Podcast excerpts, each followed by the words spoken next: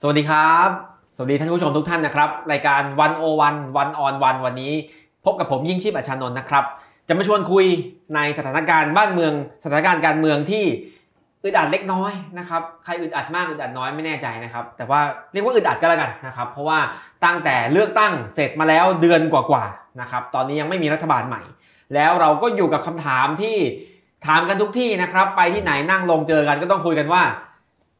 พรรคที่ชนะการเลือกตั้งจะได้เป็นนายกรัฐมนตรีหรือเปล่านะครับเป็นบทสนทนาที่รอคำตอบกันมานานนะครับ แล้วพอมาก่อนเลือกนายกรัฐมนตรีเนี่ยก็ต้องมีการเลือกประธานสภาผู้แทนราษฎรก่อนนะครับ ซึ่งจะเป็นศึกสำคัญที่จะได้เห็นว่าจริง ๆ แล้วใครอยู่ข้างไหนกับใคร แล้วสถานการณ์ประเมินใหม่ทุกวันทุกชั่วโมงเปลี่ยนไปเรื่อยๆนะครับเมื่อเช้าอ่าหลายๆ คนยังคิดว่ายังไงเสียพักก้าวไกลที่มีสสมากที่สุด คงจะส่งแคนดิเดตลงชิงประธานสภาและน่าจะได้ ไม่น่าจะมีใครมาแข่งนะครับข่าวลือก่อนหน้านี้ไม่น่าจะจริงนะครับแต่เมื่อสักครู่นี้สิประมาณ 1 ชั่วโมง ก่อนเริ่มรายการกลายเป็นว่าข่าวลือดังกล่าวน่าจะจริงนะครับเพราะว่าเพื่อไทยประกาศแล้วว่ายังไงเพื่อไทยจะส่งคนลงชิงประธานสภานะครับและคนจากเพื่อไทยจะได้เสียงสนับสนุนจากใครบ้าง อันนี้ก็ยังไม่รู้นะครับและคนจากก้าวไกลจะได้เสียงสนับสนุนจากใครบ้าง อันนี้ก็ยังไม่รู้ จริงๆนนี่เป็นไปตามระบอบนะครับเป็นไปตามกฎหมายนะครับแต่ว่าในทางการเมืองเนี่ยก็จะเห็นการเล่นเกมแข่งกันระหว่างพรรคที่ประกาศว่า จะอยู่ข้างรัฐบาล ร่วมกันจัดตั้งรัฐบาลจะอยู่ข้างเดียวกันนะครับแต่พอมาศึกประธานสภาก็จะชิงกันละนะครับมันก็แน่นอนว่าเราก็จะต้องเกาหัวงงงวยไปถึงว่าเอ้าแล้วหลังประธานสภาตอนเลือกนายกรัฐมนตรีจะเป็นใคร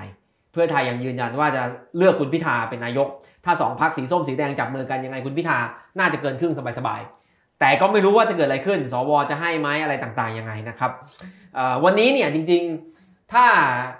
ทุกคนเนี่ยคงอยากฟังฟังคุณทิมพิธาพูดนะฮะว่าจะเป็นยังไงที่จะได้เป็นนายกไหมนะครับ แต่ว่าก็ไม่ค่อยเห็นพูดอะไรเท่าไหร่นะครับหรืออีกส่วนหนึ่งอยากจะฟัง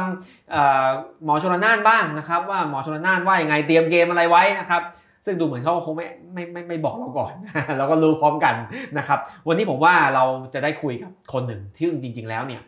จะมีบทบาทสำคัญนะครับ แต่ว่าที่ผ่านมาเราคุยกับเขาน้อยไปหน่อยนะครับ แต่ว่าแน่นอนว่ากระบวนการหลังเลือกตั้งมาเนี่ย ได้อยู่ในเอ่อกระบวนการหลาย ๆ อย่างนะครับที่อาจจะมีอะไรมาเล่าให้เราฟังบ้าง และในสภาชุดใหม่ข้างหน้า ก็จะมีท่านนี้เป็นผู้เล่นสำคัญนะครับ วันนี้คุยกับคุณกนวีสืบแสงนะครับสสจากพักเป็นธรรมสวัสดีครับ สวัสดีครับคุณยิ่งชีพครับคุณเป๋าสวัสดีครับ สวัสดีครับ วันนี้ขอบคุณมากเลยที่มาร่วมรายการในภาวะที่เรากำลังมีหลายเรื่องที่เราอยากฟังคำตอบ เราอยากรู้ว่าอะไรมันจะเป็นไปยังไงนะครับ คุณกนวีก็เป็นสสหน้าใหม่ครับนะครับ กำลังจะเข้าสภาสมัยแรก ป้ายแดงครับ ครับผม ป้ายแดงอ่าเป็นยังไงบ้างเตรียมตัวยังไง แล้วเขามีกำหนดนัดเราต้องไปทำอะไรในทางอ่าขั้นครับตอนบ้างคก็รับมีการอ่ามีการใบไปรับใบรับรองจากกกตท่านเรียบร้อยนะครับครัแล้วบก็มีการรายงานตัวเรียบร้อยแล้ว ตอนนี้วันนี้จริง ๆ น่าจะเป็นวันวันเกือบสุดท้ายแล้วล่ะ ที่สสหลาย ๆ ท่านเนี่ยคงไปผมว่าเกิน 90%ละไปรายงานตัวที่รัฐสภาเรียบร้อยนะครับครับก็ตอนนี้เราก็จะรายงานตัวเสร็จวันที่ 3 นี้ก็จะมีงานพิธีราชพิธีนะครับเป็นการเปิดสภา นะครับวันที่ 3 วันทีสี่ 4 ก็จะเริ่มต้นเป็นการเลือกประธานสภาอ่าสี่พฤสี่กรกฎาคสี่มกรกฎาคมได้เลือกประธานสภาแน่นอนครับครับอ่าก็ส่การวนหลัเตงรียจามกตันั้นวก็แล้วแต่ประธานสภาคนใหม่ ใช่ครับใช่ไหมอ่าท่านประธานสภาก็คงมีการกำหนดกันนะครับ ว่าจะมีการครับเลือกตั้งนายกรัฐมนตรีวันไหนช่วงไหน ก็กำหนดคร่าวๆ ก็คงจะ 10 วันหลังจากเลือกประธานสภาประมาณนะครับประมาณประมาณการบวกลบนะครับแล้วหลังจากนั้นพอเลือกนายกรัฐมนตรีได้ ถ้าเป็นไปตาม คาดหมายวันวันที่ 14 หรือ 15 ก็จะเป็นการเลือกนายกรัฐมนตรี ถ้าไม่มีอุบัติเหตุใดๆก็ตาม ก็จะมีการฟอร์มรัฐบาลครับเกิดขึ้นครับอ่าอ่าคุณกนวีเนี่ยเป็นสสพักเป็นธรรมนะครับ ซึ่งพักนี้ได้ได้หนึ่งเก้าอี้ครับครับครับผมถ้าผมเข้าใจไม่ผิดถ้าผมเข้าใจผิดขออภัยอ่าพอหนึ่งเก้าอี้เนี่ยพูดตรงๆคืออำนาจต่อรองไม่ได้มากใช่คครัรับบก็คือที่คุณเป่าให้เกียรติบอกว่าโอ้โหวันนี้จริงๆจะเชิญคุณทิมเข้ามาจะเชิญหมอชนน่านเข้ามาแต่ทำไมมาพักเล็ก ๆ อย่างพักเป็นธรรมของเราก็ถือการเป็นการให้เกียรติเลยนะครับว่าพักเดียวมีเสียงเดียว และได้รับาการการการเชิญมาจากคุณทิมพิธาเข้ามาถักจากก้าวไกลเข้ามาร่วมการจัดตั้งรัฐบาลครั้งนี้ก็ถือเป็นเกียรติหลาย ๆ อย่างนะครับ ว่าพักเป็นธรรมเรา เอ๊ะทำไมเสียงเดียวหลาย ๆ คนนะครับหลาย ๆ ท่านประชาชนคงมองว่าทำไมต้องเป็นธรรมด้วยอ่าที่เข้ามาครับครับผมผมเลยเข้าใจอย่างนี้ไม่แน่ใจเข้าใจถูกไหมครับว่าอ่าเสียงเดียวเนี่ยคงไม่ได้เก้าอี้รัฐมนตรี ก็เป็นไปตามนั้นแหละครับคงไม่ได้แล้วครับ แล้วก็ไม่ไม่มีการต่อรองนะครับครับเรื่องเรื่องเก้าอี้ต่างๆ เพราะว่าไม่อ่าครับบอกไปตั้งแต่แรกแล้วครับว่า พวกเราเข้ามาพักเป็นธรรมเราเข้ามาเนี่ยต้องขอขอบคุณก่อนเลย คนที่เป็นผู้นำในการจัดตั้งรัฐบาลว่าที่รัฐบาลชุดนี้ครับที่เชิญเราเข้ามาเราจะไม่มีการต่อรองใดๆทั้งนั้น เราจะไปทำงานในศักยภาพที่เรามีครับถ้าถ้าทางผู้นำของรัฐบาลถ้าตั้งได้เนี่ยว่าอยากให้เราทำอะไรตามที่เราถนัดเราก็จะไปทำให้ครับผมเพราะฉะนั้นในเมื่อเราไม่ได้กำลังจะต่อรองอะไร ผมเลยเข้าใจว่าคุณกันตวีเนี่ยอยู่ในบทบาทวันนี้ที่เหมาะสมมากที่จะพูดได้เยอะไงเพราะว่าไม่มันเราไม่ต้องไปเกรงใจอะไรใครมากมายนะขอบคุณครับครับ ก็เลยอ่าชวนชวนคุยสักครึ่งชั่วโมงแรกเนี่ยคงคุยเรื่องสถานการณ์ที่กำลังจะถึงครับนะครับครับ แล้วก็อ่าเข้าใจว่าจริงๆ มีอีกมุมหนึ่งที่ที่น่าสนใจคือคุณกันตวีเนี่ยเรียกว่าเป็นเรียกตัวเองว่าเป็นนักมนุษยธรรมเนาะนักสิทธิมนุษยชนที่กำลังจะไปเป็นนักการเมือง และจะไปใช้อำนาจมีอะไรต้องทำบ้างนะครับ ส่วนช่วงท้ายเราก็อาจจะอยากรู้จักกับพรรคนี้ แล้วก็ สสท่านนี้มากขึ้นนะครับ ก็อยาก คุยในเรื่องสถานการณ์หน่อยคือ ผมเข้าใจว่าหนึ่งที่นั่งของคุณกันตวีเนี่ยก็อย่างน้อยทำให้มีโอกาสได้เข้าไป ในที่ประชุมเวลาเขาเขียน MOU เวลาเขาตกลงต่างๆเนี่ยครับบรรยากาศมันเป็นไงบ้างครับคือเป็นคือสสป้ายแดงเนี่ยมีโอกาสได้เข้าไปร่วมในการจัดตั้งรัฐบาลของพรรคใหญ่ๆเนี่ยฮะเราก็เห็นว่าอู้นักการเมืองที่เป็นนักการเมืองแล้วก็มีการพูดคุยกัน มีการประนีประนอมกันมีการใช้แบบดึงซ้ายดึงขวาหน้าหลังเป็น เขาเรียกว่าเป็นเป็นทักษะดึงทด้นซ้ายดึงขวาว่าเราจะทำยังไงดีคำคำพูดตัว MOU เนี่ยไม่ใช่ออกง่ายๆนะคุณเปาครับคือกว่าจะออกมาเป็น MOU ตรงนี้ได้เนี่ยอ่าใช้ตั้งแต่วันที่ 17 ถ้าผมจำไม่ผิด 17 พฤษภาคม แล้วก็มีร่าง MOU ออกมา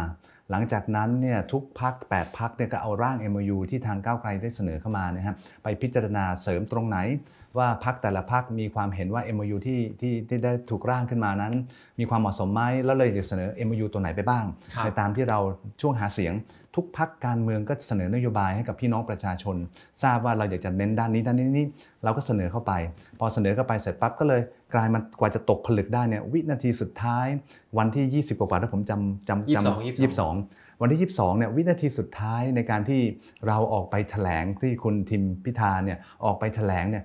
เป็นการตกผลึกวันวินาทีสุดท้ายจริงๆนะครับครับต้องเปลี่ยนคำนี้ให้ได้ต้องเป็นอย่างนี้ทุกคนต้องเห็นด้วย ถ้าไม่เห็นด้วยก็จะไม่จะขอสงวนไม่มีการนู่นนี่นั่น อันนี้ก็เป็นความสละสลวยทางด้านการเมืองที่นักการเมืองป้ายแดงอย่างผมเนี่ยได้เห็น แล้วก็ครับเห็นว่าอันนี้แหละครับเป็นสิ่งที่เรามองเห็นว่าเป็นระบอบประชาธิปไตยจริงครับๆเรายอมรับในคำในเสียงของทุกคน ไม่ว่าจะเป็นเสียงของพรรคเล็ก ๆ ที่ได้หนึ่งหนึ่งหนึ่งที่นั่ง ไม่ว่าจะเป็นพรรคผมเองพรรคเป็นธรรมเองหรือพรรคอื่นๆที่เป็น1 2ที่นั่ง หรือ 6 หรือ 9 ที่นั่ง ทุกคนมีเสียงเท่ากัน อันนี้ผมว่าอืมเป็นความสละสลวยทางด้านการเมืองของการครับเมืองใหม่นะเป็นการพลิกโฉมการเมืองใหม่จริงๆอืมเวลาเขาคุยตกลงกันเนี่ยครับบรรยากาศมันมันรักกันดีไหมครับ หรือว่าในเจ็ดแปดพักนี้เองก็ยังแบบมีความห้ำหันกันอยู่บ้าง ผมว่ารักกันนะ รักกันดีมากกว่าข่าวออกไปอีกาคือเวลาพูดคุยกันเนี่ยเราไม่ได้พูดคุยในฐานะศัตรู เราครับพูดคุยในฐานะคนทำงานร่วมกัน การที่ทำเป็นทีมเวิร์ก การที่มีทีมเวิร์กดีๆ คือการที่สามารถพูดตรงๆได้ครับแล้วบอกว่ามีความต้องการอย่างนี้ เพราะทุกสิ่งทุกอย่างเราเอาประชาชนเป็นตัวตั้ง เราก็บอกว่ารัฐบาลชุดนี้ถ้าสามารถจัดตั้งได้จะเป็นรัฐบาลของประชาชน เพราะฉะนั้นเนี่ยพอมีประชาชนเป็นตัวตั้งแล้วเนี่ยมันทำให้พวกเราเนี่ยมีจุดยืน แล้วเราก็มองว่าไม่ใช่แค่ผลประโยชน์ทางด้านพรรคใดพรรคหนึ่งเท่านั้น เราบอกว่าผลประโยชน์ของพรรคเนี่ยก็คือผลประโยชน์ที่เราไปให้ไว้กับพี่น้องประชาชน เราไปให้คำสัตย์กับพี่น้องประชาชนไว้ว่านโยบายต่างๆ ที่เราอยากจะเสนอออกไปเนี่ยมันจะต้องมีส่วนร่วมอยู่ใน MOU 23 ข้อนี้ มันก็เลยกลายเป็น MOU 23 ข้อนี้ครับผม แล้วอย่างเรื่องประธานสภาเนี่ยครับครับเหมือนกับว่าผมตามข่าวผมเข้าใจว่าเขามีการไปตกลงกันแล้วแหละ ใช่ไหมครับ คุณกันวีอยู่ด้วยมันมันตกลงกันได้ไหมทำไมวันนี้มันมาเปลี่ยนอีกแล้วคือการประชุมพักร่วมทั้ง 8 พักนะครับเราก็มีมติแล้วครับจริง ๆ แล้วพักใหญ่มีมติว่า การจะเลือกประธานสภาครั้งนี้ขอให้เป็นหน้าที่ของพักใหญ่2พักคือพักก้าวไกลอ๋อและพักเพื่อไทย ในการพูดคุยกัน เพราะฉะนั้นพักเล็กๆเนี่ยจะไม่ได้ไปพูดคุยเขาจะมีการคณะทำงานคณะเจรจา ในการพูดคุยกันระหว่างสองพักก็จะเป็นสองพักใหญ่ที่พูดคุยกันว่าใครจะเป็นหรือใครไม่เป็นอะไรอย่างเงี้ยครับพวกพวกเราก็จะยังตั้งแต่วันแรกที่เจอกันจนถึงวันนี้ ยังไม่มีการพูดคุยกันเกี่ยวกับเรื่องตำแหน่งใด ๆ ทั้งสิ้น นะครับครับต้องขอยืนยันจริงๆนะครับอืมแต่จะเป็นเรื่องเกี่ยวกับประธานสภา ซึ่งพักใหญ่จะไปคุยกันเท่านั้นอ๋อคือพักเวลาเวลาคุยว่าใครจะเป็นประธานสภานี่มีก้าวไกลเพื่อไทยครับคสรัอบงพักใช่สองพรรคเราไม่ได้เข้าแล้วไม่เข้าครับไม่ครับเข้าครับอืมถามจริงๆแล้วเขาคุยกันตอบเท่าที่ตอบได้นะฮะแล้วเขาคุยกันเรื่องเก้าอี้รัฐมนตรีด้วยไหมไม่มีครับยังไม่ได้คุยเหรอไม่ได้คุยจริงอืมๆตั้งแต่จนถึงวันนี้ยังไม่มีหรือเขากคุยกันแล้วเขาไม่ชวนเรา เขาผมว่าพักใหญ่อาจจะมีการคุยหรือเปล่าก็ไม่ทราบไม่ทราบนะครับเพราะว่าเป็นการเจรจาระหว่างสองพักแต่ครัก็บเป็นก็ที่เราเห็นกัน 14 บวกหนึ่งวันนี้ก็ตกใจเหมือนกันนะคุณครัปาบเนาะใช่ใช่ใช่ตอน5โมง21 นาทีผมเห็นข่าวออกมา 14 บวก1 14 บวก1ผมเนี่ยเอ๊ะ14 บวก1มันคืออะไรอืมนักการเมืองป้ายแดงยังยังไม่ค่อยเข้าใจเท่าไหร่แต่ก็แต่ก็เห็นแล้วว่าอาจจะมีการพูดคุยกันครับนะครับของของสองพักใหญ่ครับครับเอาผมเล่าให้ฟังบ้างผม ห้าโมงกว่าๆเนี่ยผมอาบน้ำอยู่อืมเตรียมจะมารายการครับแล้วก็นั่งมอไซค์มามาถึงก็เห็นคุณกันวีกับทีมงานเล่าให้ฟังว่า เพื่อไทยประกาศแล้วอ่าผมเพิ่งเซิร์ชดูเมื่อกี้ผมก็สิบสี่บวกหนึ่งผมก็สิบสี่คืออะไรวะนั่นนั่นเลยผมผมก็เหมือนกันผมเลยถามเนี่ยว่าเอาตกลงสิบสี่บวกหนึ่งนะฮะเท่าที่ผมอ่านตอนนี้ก็คือว่าสิบสี่คือรัฐมนตรีขอสิบสี่คนอ่าบวกหนึ่งคือประธานสภาครับผมอ่านเมื่อกี้ก็เลยสงสัยว่าอ้าวตกลงเก็มีรัฐมนตรีแบ่งเขาเหรอาเอผมอผมก็เหมือนกันนะฮะ ตกก็คือคือเราไม่ได้ไปอยู่ตรงนั้นพอดี เพราะครับเขาจะมีคณะทำงานคณะเจรจาของพรรครัคบใหญ่ ก็เป็นคงเป็นตามขนบของทางด้านการเมืองของพรรคใหญ่ๆที่คุยกันครั้งนี้น่าจะเป็นการคุยกันง่ายหน่อยหนึ่งเพราะว่ามีพรรคใหญ่สองพรรคนอกนั้นก็เป็นพรรคเล็กครับซึ่งตามตามวิถีของการเมืองไทยๆก็เขาก็ดูตามกำหนดโควต้าอ่าอืมโดยหารสูตรสมการว่าถ้าได้มี 8 ที่นั่งหรือ 8.6 ที่นั่งก็จะได้เป็นรัฐมนตรีว่าการรัฐมนตรีว่าการเจ้ากระทรวงหนึ่งกระทรวง แต่ว่าต่ำกว่า 8 ก็อาจจะเป็นรัฐมนตรีช่วยอืมถ้าเป็นเล็กๆหนึ่งก็ไม่มีอะไรอะไรเงี้ยครับครับ คงเป็นอย่างนั้น ผมก็ต้องเรียนรู้คุณเปาต้องเรียนรู้จริงๆครัต้บองเรียนรู้ก็คิดว่าคงไม่ได้อ่าฮะนะครับครับแล้วแล้วอ่าสักคือนอกจากมี MOU ร่วมกันมีการคุยร่วมกันมีการคุยวงพักใหญ่วงพักเล็กอะไรเงี้ยครับอารอบนี้เห็นมีพิเศษในการจัดตั้งรัฐบาลว่ามีการตั้งคณะทำงานไปศึกษา4ี่ห้าชุดใช่ไหมครับ ครับครับอันนี้พักเป็นธรรมก็ได้อยู่ทุกชุดอืมใช่ไหทุมกครับชุดครับเพราะตอนแรกเนี่ยอ่าอันนี้คือตั้งคณะกรรมการประสานงานช่วงเปลี่ยนผ่านนะครับเป็น coordinating committee สำหรับช่วงเอ่อเอ่อ transition transitional period ที่เขาใช้ภาษาอังกฤษเลยนะในที่ประชุมครับก็คือตัวนี้คือเป็นกรรมการชุดใหญ่ ก็จะมีอ่าแต่ละพักก็จะส่งตัวแทน ส่วนใหญ่ก็จะเป็นเลขาธิการพักนั่งอยู่กรรมการชุดใหญ่ แล้วกรรมการชุดใหญ่ตรงนี้ก็จะมีคณะทำงานออกมาทั้งหมดตอนนี้ 14 คณะทำงานโอ้ ด้วยสิบกันสี่ชุดครับครับก็คือล้อตาม MOU 23 ข้อ เราจะเลือกอ่าอ่าเลือกนโยบายอันนี้คือคณะทำงานเนี่ยจะจะไปจัดทำตัวนโยบาย นโยบายนี้จะเป็นนโยบายที่ไปสอดรับกับความต้องการของพี่น้องประชาชนที่เร่งด่วนจริง ๆ และนโยบายแต่ละอันที่เราทำกันอยู่ตอนนี้ เป็นนโยบายที่จะต้องทำงานข้ามกระทรวง ไม่ใช่แค่กระทรวงใดกระทรวงหนึ่ง อย่างเช่น เรื่องจังหวัดชายแดนภาคใต้หรือปัตตานีเพราะเห็นว่ามันเป็นบริบทเชิงพื้นที่ พอสามจังหวัดชายแดนภาคใต้มันไม่ใช่เรื่องความมั่นคงอย่างเดียว มันมีเรื่องเศรษฐกิจปากท้องไฟฟ้า เรื่องเกี่ยวกับสิ่งแวดล้อมต่างๆนานา เพราะฉะนั้นการทำงานข้ามกระทรวงนี้ก็เลยเป็นการจัดตั้งคณะทำงาน ก็มีคณะทำงานเรื่องงบประมาณ อันนี้มีแน่นอน แล้วก็คณะทำงานหลาย ๆ อันที่จะต้องทำงานข้ามกระทรวงคณะทำงานตรงนี้จะไม่ใช่ทำงานเพื่อนโยบายกระทรวงใดกระทรวงหนึ่งเท่านั้นนะฮะก็ก็มีการจัดทำหลาย ๆ คณะทำงานมีการประชุมไปแล้ว 3 ครั้ง แล้วก็ตรงนี้เราจะเป็นการทำงานใหม่จริง ๆ ถึงแม้ผมเป็นนักการเมืองป้ายแดง แต่ผมเห็นว่ารัฐบาลชุดก่อนๆที่ผ่านมายังไม่เคยมีการจัดตั้งคณะกรรมการอ่าประสานงานช่วงเปลี่ยนผ่าน แล้วก็มีการจัดทำตัวนโยบายเสียก่อน ก่อนที่จะมีการเปิดสภา แต่อันนี้คือทำงานก่อนที่จะมีการเปิดสภาเกิดขึ้นครับก่อนที่จะมีการเลือกตั้งประธานสภาก่อนจะมีการเลือกตั้งนายกรัฐมนตรี ซึ่งถือว่าเป็นการทำงานแบบเชิงรุกในการที่จะบอกว่า พอเปิดสภาเสร็จปั๊บเนี่ยเราจะมีตัวนโยบายที่ตกผลึกไปเรียบร้อยแล้ว และสามารถจะเสนอเป็นอืมนโยบายของรัฐบาลได้อืมแล้วก็เจ้ากระทรวงแต่ละกระทรวงหลังจากที่มีการจัดตั้งรัฐบาลก็สามารถนำข้อเสนอ ตัวนโยบายที่ของคณะทำงานที่ออกมาเนี่ยจะเป็นข้อเสนอนะครับไม่ใช่ข้อสรุป คือข้อเสนอให้กับกระทรวงต่างๆ ที่เกี่ยวข้องนำไปพิจารณาจัดทำตัวนโยบายประจำกระทรวงอีกครั้งหนึ่ง เพราะฉะนั้นอันนี้จะเป็นแค่ข้อเสนอครับก็เป็นเป็นการทำงานใหม่ ๆ จริง ๆ ครับ ครับผม ซึ่งอ่า ประชุมกันไปทีมละสามนัด ประมาณกับบางบางคณะทำงานอาจจะเป็นประชุมแค่ 2 ครั้งหรือครั้งเดียว เพราะเป็นการจัดตั้ง เพราะว่าตอนแรกเนี่ยมีการจัดตั้งแค่ 5 คณะทำงานครับแล้วเจ็ดเจ็ดคณะทำงานแล้วก็มา 5 คณะทำงานแล้วก็ 2 คณะทำงานครับเพราะฉะนั้น 7 คณะทำงานแรกเนี่ยส่วนใหญ่จะมีการประชุมไปแล้ว 3 ครั้งอืม5คณะทำงานสุดท้ายหลังนั้นก็จะมีประมาณ2ถึงครับ3ครั้ง แต่ 2 คณะทำงานหลังเนี่ยจะมีแค่ 2 ครั้งส่วนใหญ่ครับครั บบรรยากาศเป็นยังไงบ้างครับอืมมีอะไรที่เห็นไม่ตรงกันจะเป็นอุปสรรคต่อการอืมไปโหวตนายกรัฐมนตรีอะไรหรือเปล่าครับอ่าในคณะทำงานจะเป็นการพูดพูดคุยถึงเรื่องตัวนโยบายเท่านั้นนะครับครับจะไม่มีการพูดคุยเรื่องประธานสภา นายกรัฐมนตรี ตำแหน่งรัฐมนตรีจะไม่มี เราจะเอานโยบายของแต่ละพรรคการเมืองที่ที่มีและที่ให้ไว้กับประชาชนเนี่ยมาวางบนโต๊ะ แล้วก็มามาทับซ้อนกันนะมาโอเวอร์แลปกัน แล้วก็ดูว่าถ้ามีนโยบายตัวไหนที่สอดคล้องกันหมดทั้ง 8พักหรือโดยส่วนใหญ่ เราก็จะทำตรงนั้นเป็นข้อเสนอสรุปเป็นข้อเสนอ ถ้ามีนโยบายตรงไหนที่มันขัดกันจริงๆเนี่ยก็ต้องให้พักที่มีข้อเสนอทางด้านนโยบายที่มีการขัดกันอยู่ นั่งพูดคุยกัน หาลือและตกผลึกให้ได้ว่าสรุปว่าคุณจะนโยบายตรงไหนให้เป็นข้อเสนอครับรัฐบาลชุดใหม่ ก็เป็นการพูดคุยผมว่าเชิงสร้างสรรค์ แล้วก็เป็นการพูดคุยว่าหลักการและเหตุผลทำไมเราต้องใช้นโยบายตรงนี้ เพื่อแก้ไขปัญหาตรงนี้ อย่างเช่นภัยแล้งทำไมเราจะต้องเน้นในด้านเกี่ยวกับเรื่องเกี่ยวกับทรัพยากรสิ่งแวดล้อม เข้ามาสอดคล้องด้วยเรื่องเกี่ยวกับภัยแล้ง อะไรเงี้ยครับก็จะมีนโยบมีทั้งอ่าสส มีทั้งสมาชิกพรรคการเมือง และมีผู้เชี่ยวชาญ ซึ่งพรรคการเมืองได้เชิญเข้ามาร่วมคณะทำงานมาช่วย ให้ให้ข้อเสนอแนะเกี่ยวกับการจัดทำตัวนโยบายด้วย เพราะฉะนั้นนโยบายอย่างนี้มันก็ไม่ใช่มาจากพรรคการเมืองอย่างเดียว ก็จะมีผู้เชี่ยวชาญนักวิชาการต่างๆ เข้ามาร่วมด้วยครับครับอืมฟังดูอ่าเป็นทิศทางที่ดีครับไม่ได้มีอะไรขัดแย้งกันจนจะกระทบต่อการตั้งรัฐบาลใช่ไหมอ่าครับอ่าในตัวคณะทำงานไม่มีเลยนะครับครับ อันนี้ผมผมมองจากมุมที่เคยไปทำงานสหประชาชาติ ผมเห็นว่า ตรงนี้แหละเป็นสิ่งที่ทางผมต้องขอขอบคุณพรรคก้าวไกลจริง ๆ ว่าได้นำข้อแบบ approach กระบวนการตรงนี้มาปรับใช้การสร้างตัวนโยบายอืมเพราะอันนี้เป็นสิ่งที่จำเป็นต้องมีการพูดคุยกันตั้งแต่แรก ก่อนจะมีการแบ่งกระทรวงกันครับเพราะว่าจะเป็นข้อเสนอที่ล้อต่อจากตัว MOU อืมเพราะว่าจะได้เอา MOU เป็นตัวตั้ง MOU จริงๆแล้วจะมี MOU 2 ตัวนะครับคุณเปา MOU ตรงเนี้ยที่คุยที่ 23 ข้อเนี่ยเป็นการเซ็นหลังจากมีเอ่อ มีผลเลือกตั้ง แล้วก็มีการที่จะมีการเชิญพักร่วมที่จะจัดตั้งรัฐบาลมานั่งคุย แต่จะมี MOU อันหนึ่งที่เคยเซ็นกันไว้ 20 กว่าพักการเมือง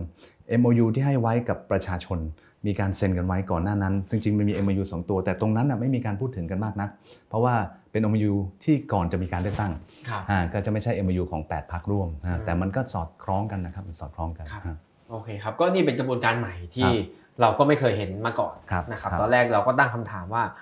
ที่ต้องตั้งมาหลายทีนี่เพราะว่ามันมีอะไรที่มันต้องทะเลาะกันหรือเปล่าอืมแต่จริง ๆ คือไม่ไม่ได้ทะเลาะกันครับนะครับครับผมไม่เห็นทะเลาะกันนะผมก็ไม่รู้เหมือนกันยังเพราะว่ายังยังติดตามอยู่แต่ไม่เห็นอ่าไม่เห็นมีการแถลงความคืบหน้าออกมาว่าอืมคุยไปถึงไหนบ้างครับก็รอคงรอทีเดียวเนาะใช่ใช่คือคนที่จะแถลงเนี่ยเรามีข้อสรุปครับในการประชุมของหัวหน้าพัก8พักครับว่าคนที่จะแถลงจริง ๆ แล้วก็ต้องเป็นหัวหน้าพัก การประชุมหัวหน้าพักจะเป็นคนแถลง แล้วก็ทางตัวคณะกรรมการประสานงานช่วงเปลี่ยนผ่านเนี่ยจะเป็นคนรวบรวมแล้วก็กันกรอง เพื่อเสนอให้กับการประชุมหัวหน้าพักอย่างวันพรุ่งนี้ครับตอน 10โมงเช้าจะมีการประชุมที่พักเก้าไกล ประชุมหัวหน้าพัก8พักแล้วก็จะมีการนำเสนอตุ๊กตาที่ได้จากคณะทำงาน ทั้งหมด 14 คณะทำงาน เสนอให้กับที่ประชุมหัวหน้าพักร่วม 8พักเพื่อไปอ่าจะมีการผมว่าหลังจากการประชุมพรุ่งนี้หลังจากเที่ยงก็จะมีการแถลงข่าว ก็คงจะเป็นการแถลงข่าวของการนำโดยคุณทิมพิธานะครับ ซึ่งพรุ่งนี้คำถามคนคงจะถามเยอะว่าเราจะเอายังไงกับประธานสภา ผมว่าจะถามตรงนั้นมากกว่าตัวนโยบายนั่นสิเปลี่ยนบรรยากาศเปลี่ยนแต่อืมขอโทษทีครับขอถามความเข้าใจนิดนึงคืออ่าคุณกันนวีเนี่ยลงปฏิริษีเบอร์หนึ่งครับแต่ว่าจริงๆอะคือไม่ได้เป็นหัวหน้าพักเป็นเลขาธิการเนอะใช่ครับโดยมีคุณปิติพงศ์เป็นเป็น เป็นหัวหน้าพรรคใช่ครับและอย่างพรุ่งนี้คนที่ไปประชุมก็คือคุณปิติพงศ์อ๋อคุณปิติพงศ์ไปใช่คุณกันนวีไม่ได้ไปไปครับไป เพราะว่าการประชุมหัวหน้าพรรคจะต้องมีทางหัวหน้าพรรคและเลขาธิการพรรคไปด้วยครับอืมครับอืมโอเคครับก็เป็นทั้งเลขาธิการและเป็นสสคนเดียวของพรรคตอนนี้ครับนะครับครับจะได้ไปนั่งอยู่ใน moment สำคัญสำคัญครับคว่ารับเขาจะทะเลาะกันหรือเปล่าวันนี้ผมว่าอาจจะเป็นดิวรัก deal love ใช่ไหมที่เขาพูดดิวรักหรือ deal love อะไรประมาณเนี้ยคราวที่แล้วก็มีการคุยว่าเอ๊ะมีดิวกันหรือเปล่าดิวข้างนอกดิวข้างในหรือเปล่าคผรับมว่าอืม ครับพูดยากเนื่องจากว่าเหตุการณ์ที่พรรคเพื่อไทยแถลงเนี่ยมันเพิ่งเกิดขึ้นก่อนเริ่มรายการแป๊บเดียวครับครับผมเดาว่าผมเดาเอาเองว่าคงยังไม่ได้มีใครโทรหา คุณกันนวียังไม่มีนะครับงั้นผมชิงถามก่อนเลยครับอ่าถ้าไม่มีใครโทรหาเนี่ย จะเปิดสภาวันที่สี่เนี่ยเพื่อไทยส่งคนหนึ่งยังไม่รู้ละว่าใคร ก้าวไกลส่งคนหนึ่งแล้วไม่รู้จะมีใครส่งอีกไหมนะอ่าภูมิใจไทยพลังประชารัฐอาจจะส่งก็ได้ครับ คุณกันนวีวนยังไงคือผมเนื่องจากเป็นนักการเมืองป้ายแดงครับ แล้วก็เข้ามาการเมืองตามอุดมการณ์และตามกรอบระเบียบต่างๆ ผมก็ต้องยึดถือในกรอบระเบียบต่างๆ ของการเมืองไทยที่มีอยู่ครับเพราะฉะนั้นเนี่ยระเบียบเขามียังไงกรอบเขามียังไงก็ต้องไปทางนั้นผมว่าตรงนี้จะเป็นสิ่งที่เซฟที่สุดและเป็นการพลิกโฉมจริง ๆ เพราะไม่นั้นมันจะกลับไปเหมือนเดิมเหมือนการเมืองเก่าๆที่บอกว่าพวกมากลากไป พยายามจะทำทุกสิ่งทุกอย่างตามกระแสเสียมากกว่าตามระเบียบกฎระเบียบต่างๆ ที่เรามี ผมก็ว่ามันควรนักการเมืองนักการเมืองยุคใหม่ นักการเมืองใหม่ๆ ที่อยากจะมาพลิกโฉมการเมืองไทยเนี่ยจำเป็นต้องยึดหลักการให้แม่น ถ้าคุณไม่สามารถยึดหลักการให้แม่นเนี่ยต่อไปใครจะเชื่อถือ ต่อไปอาชีพของนักการเมืองเนี่ยจะหมดความน่าเชื่อถือสำหรับประชาชน ผมก็เลยมาด้วยตามหลักการเลยนะฮะในการที่มาเป็นนักการเมือง เพราะฉะนั้นผมทำตามหลักการหลักการคือหลักการคือใครได้มากต้องโหวตใครดีใช่ครับคือคือต้องต้องตามว่าใครได้มากที่สุด ตามครับตามกฎระเบียบของพวกเราในที่ในระบอบประชาธิปไตยอยู่ในรัฐสภาไทย ก็ต้องไปคนที่ได้มากที่สุดครับนะฮะครับครับ ซึ่งก็น่าจะต้องโหวตประธานสภาจากพรรคก้าวไกลอย่างนี้ ต้องเป็นอย่างนั้นแหละครับ เพราะว่าต้องเป็นอย่างนั้นต้องเป็นอย่างนั้นเพราะครับถ้าไม่เป็นอย่างนั้นเนี่ยเราจะยึดถือกรอบกฎระเบียบระเบียบเพื่ออะไรไม่นั้นเดี๋ยวก็มีการหักระเบียบตลอดเวลาเลยครับครับ แต่ก็เดี๋ยวพอใกล้ๆวันมันก็อาจจะมีการเจรจาเกิดขึ้นไหมครับ มีแน่นอนผมดูแล้ว ตั้งแต่วันแรกตั้งแต่วันที่ 17 พฤษภาจนถึงวันเนี้ยผมครับเห็นทุกสิ่งทุกอย่างเริ่มเริ่มเรียนรู้การเมืองใหม่ๆคุณเปาเริ่มเห็นว่าเออมันมีการดิวกันทุกวินาทีทุกนาทีอะไรประมาณนี้อืมแต่ถ้าถ้าทุกคนยึดในตามหลักการ มันก็จะเห็นภาพชัดเจนครับเพราะว่าผมมีเพื่อนต่างประเทศหลายๆคนเขาบอกว่าเฮ้ยกันนาวีไอก็ไม่เคยเห็นนะว่าประเทศอย่างประเทศพวกไอเขาอยู่แถบแถบสแกนดิเนเวียนแถบแถบยุโรปอะไรเงี้ยเขาบอกว่า พอผลเลือกตั้งออกเสร็จปั๊บเขารู้เลยว่าใครจะเป็นประธานาธิบดีเขารู้เลยว่าใครจะเป็นใครจะเป็นรัฐมนตรีเขามีชุดของเขาเยอะเรียบร้อยแล้ว แต่ประเทศไทยสนุกดี เพราะว่าหลังจากผลมีผลเลือกตั้งออกมากว่าจะรับรองการเป็นสมาชิกสภาผู้แทนราษฎร ใช้เวลาเท่าไหร่ก็สุดแท้แต่ว่ากกตท่านจะทำยังไงแต่ต้องขอบคุณท่านกกตนะครับช่วยเร่งให้จบ 500 คนโดยเร็ว แล้วก็หลังจากนี้ก็จะมีการก็กลุ้นกันอีก ใครจะเป็นประธานสภา ใครจะเป็นรัฐมนตรีนายกรัฐมนตรีใครจะเป็นรัฐมนตรีต่างๆนานา ซึ่งซึ่งก็น่าสนใจครับการเมืองไทยฮะครับแล้วเราเราคิดยังไงไหมครับ ต่อข้อกล่าวหา เรียกว่าข้อกล่าวหาแล้วกันนะครับ ต่อพักใหม่อย่างก้าวไกลว่าเป็นสามเณรอ๋ออ่าประสบการณ์น้อยอืมมีแต่เด็กๆ ไปนั่งอยู่ตรงนั้นเนี่ยมันไม่สง่างามอะไรเงี้ยอืมควรจะให้คนที่มีประสบการณ์อยู่ในสภามานานขึ้นไปนั่งมากกว่า อันนี้เป็น concern ไหมครับ ผมว่าก็ไม่เด็กนะฮะก้าวไกลอะ อย่างคุณทิมเองก็ 42 43 แล้วครับสมัยตอนเราเด็กๆ ผมเด็กๆเนี่ยผมเห็นคุณพ่อผม 38เนี่ยโอ้โหอายุเยอะแล้วแก่แล้ว คือคือผมว่ามันขึ้นอยู่กับทางประสบการณ์เราต้องไปดูนะครับแต่ละคนถ้าจะดูประสบการณ์จริง ๆ ดูคนคุณวุฒิวัยวุฒิต่างๆ ถ้าเราไปเทียบกับคนอายุ 70 ก็คงเป็นไปไม่ได้อืมแต่ว่าถ้าอยากจะได้การเมืองใหม่ๆ อยากจะเห็นว่าการเมืองเดิมๆที่ผ่านมารัฐบาลชุดก่อนๆที่ผ่านมา สามารถบริหารจัดการแผ่นเอ่อแผ่นดินอย่างไรบ้าง เราก็เห็นว่ามันมีปัญหาค่อนข้างจะเยอะ นี่แหละพี่น้องประชาชน 14 ล้านเสียงได้เลือกให้กับทางก้าวไกล และหลาย ๆ คนก็เลือกให้กับฝั่งประชาธิปไตย เขาก็อยากเห็นการเมืองใหม่จริง ๆ เพราะฉะนั้นเนี่ยถ้าสมมุติว่าฉันทามติของพี่น้องประชาชนขนาดนั้นแล้วเนี่ยรวมกันแล้วตอนนี้ก็คือ 14 ล้านเสียงของก้าวไกล ก็ต้องปล่อยให้เขาบริหารจัดการไปก่อน และครั้งหน้าเนี่ยผลงานเนี่ยฮะจะเป็นตัวตัดสินเขาเอง เราอย่าไปใช้เรื่องเกี่ยวกับว่าเด็ก ไม่มีประสบการณ์ไม่นู่นไม่นี่ เราอันฉันทามติของพี่น้องประชาชนตามระบอบประชาธิปไตยจริง ๆ มาเป็นตัวตัดสินให้เขาบริหารจัดการแผ่นดินไปก่อน หลังจากนั้นผลงานชี้ชัดว่าทำได้หรือไม่ได้ ครับครับอะงั้นพูดเรื่องยากกว่าประธานสภาบ้างครับ แล้วแมตช์เลือกนายกรัฐมนตรี ซึ่งอาจจะเกิด 10 วันหลังจากนั้นโดยประมาณ คืออาจจะ 12 13 14 15อะไรประมาณนี้นะฮะครับมันจะเป็นยังไงบ้างครับ ตอนนี้ดูกระแสแล้ว ไม่ค่อยมีความชัดเจนอะไรเลยเนาะครับครับอึดอัดเนาะมันเหมือนสวิงนะสวิงไปสวิงมาคุณพิธาจริงๆคุณพิธาก็ต้องเป็นคนแรกที่ถูกเสนอตามตามกระบวนการนะครับครับแล้วก็ผลจากนั้นก็ต้องดูว่าจะมีคุณสมบัติอะไรบ้างไหมก็ถ้าถ้ามีติดข้อติดขัดก็คงจะต้องมีการถ้าสมมติไม่ได้ครั้งแรก ถ้าเกิดอุบัติเหตุจริง ๆ ครั้งที่สองก็คงต้องเสนอต่อไปแล้วถ้าไม่ได้จริงๆเนี่ยก็ต้องเสนอคนใหม่ ๆ ต่อไป ต้องเอาให้ได้ครับเอ่อผมเข้าใจว่า ถ้าสมมุติว่าเอ่อมีคนจะแข่งกับคุณพิธาครับนะครับอ่าซึ่งเขาอาจจะมีเสียงสนับสนุนจากสวจากอะไรด้วยเนี่ยเขาก็ต้องมาถามเขาก็ต้องมาถามพักเป็นธรรมด้วยครับครับใช่ไหมครับครับครับ มีใครมาถามบ้างไหมยังไม่มีครับ เราอาจจะเป็นแค่เสียงเดียวครับ เสียงเล็กๆเขาคงอาจจะยังอ่าอาจจะเสียงไม่ดังเสียงไม่ครับก้อง แต่ตอนนี้ก้องนะข้างหลังผมเวิร์กไปหมดแล้วคุณเบาคือจริงๆแล้วเสียงนี้เป็นเสียงศักดิ์สิทธิ์ผมว่าทุกเสียงเป็นเสียงศักดิ์สิทธิ์เพราะว่าเราได้มาจากอ่า คะแนนจากพี่น้องประชาชนครับอ่าก็คงจะมีการพูดคุยแหละครับ หลังจากนั้นคงจะมีการพูดคุยกันทุกทุกทุกพักว่าจะเลือกใครว่าจะโหวตให้ใครนะครับครัแต่บเราก็ต้องยืนยันตามพักเป็นธรรมเราถึงเสียงเดียวเราก็ต้องยืนยันหลักการครับอ่าทีนี้ไม่รู้เคยคิดไปถึงขั้นนั้นไหมหรือว่าเคยคุยกันไปถึงขั้นนั้นไหมคือผมคิดว่าอ่าเป็นอย่างที่คุณกนวีว่าแหละยังไงเปิดสภาเรื่องนายกแมตช์แรกสมมุติ 14 นะฮะ 14 เนี่ยยังไงต้องเสนอชื่อคุณพิธาก่อนนะครับ ซึ่งอ่า คุณกนวีก็ต้องโหวตให้คุณพิธาอยู่แล้วนะครับอ่าสมมติไม่ถึง เพราะว่าสวไม่โหวตให้ฮะฮะรอบสองอะรอบมันก็ต้องมีมีรอบที่สองใช่ไหมอาจจะเป็น15สมมติครับ15มันมีอีกคนหนึงมาแข่ง ซึ่งเขาคิดว่าเขาได้เสียงสวด้วยครับคุณกนวีจะไปโหวตให้เขาไหมหรือคุณพิธาเนี่ยเห็นแล้วว่าไม่ถึงอะยังไงจะยืนยันโหวตแต่คุณพิธาอย่างเดียว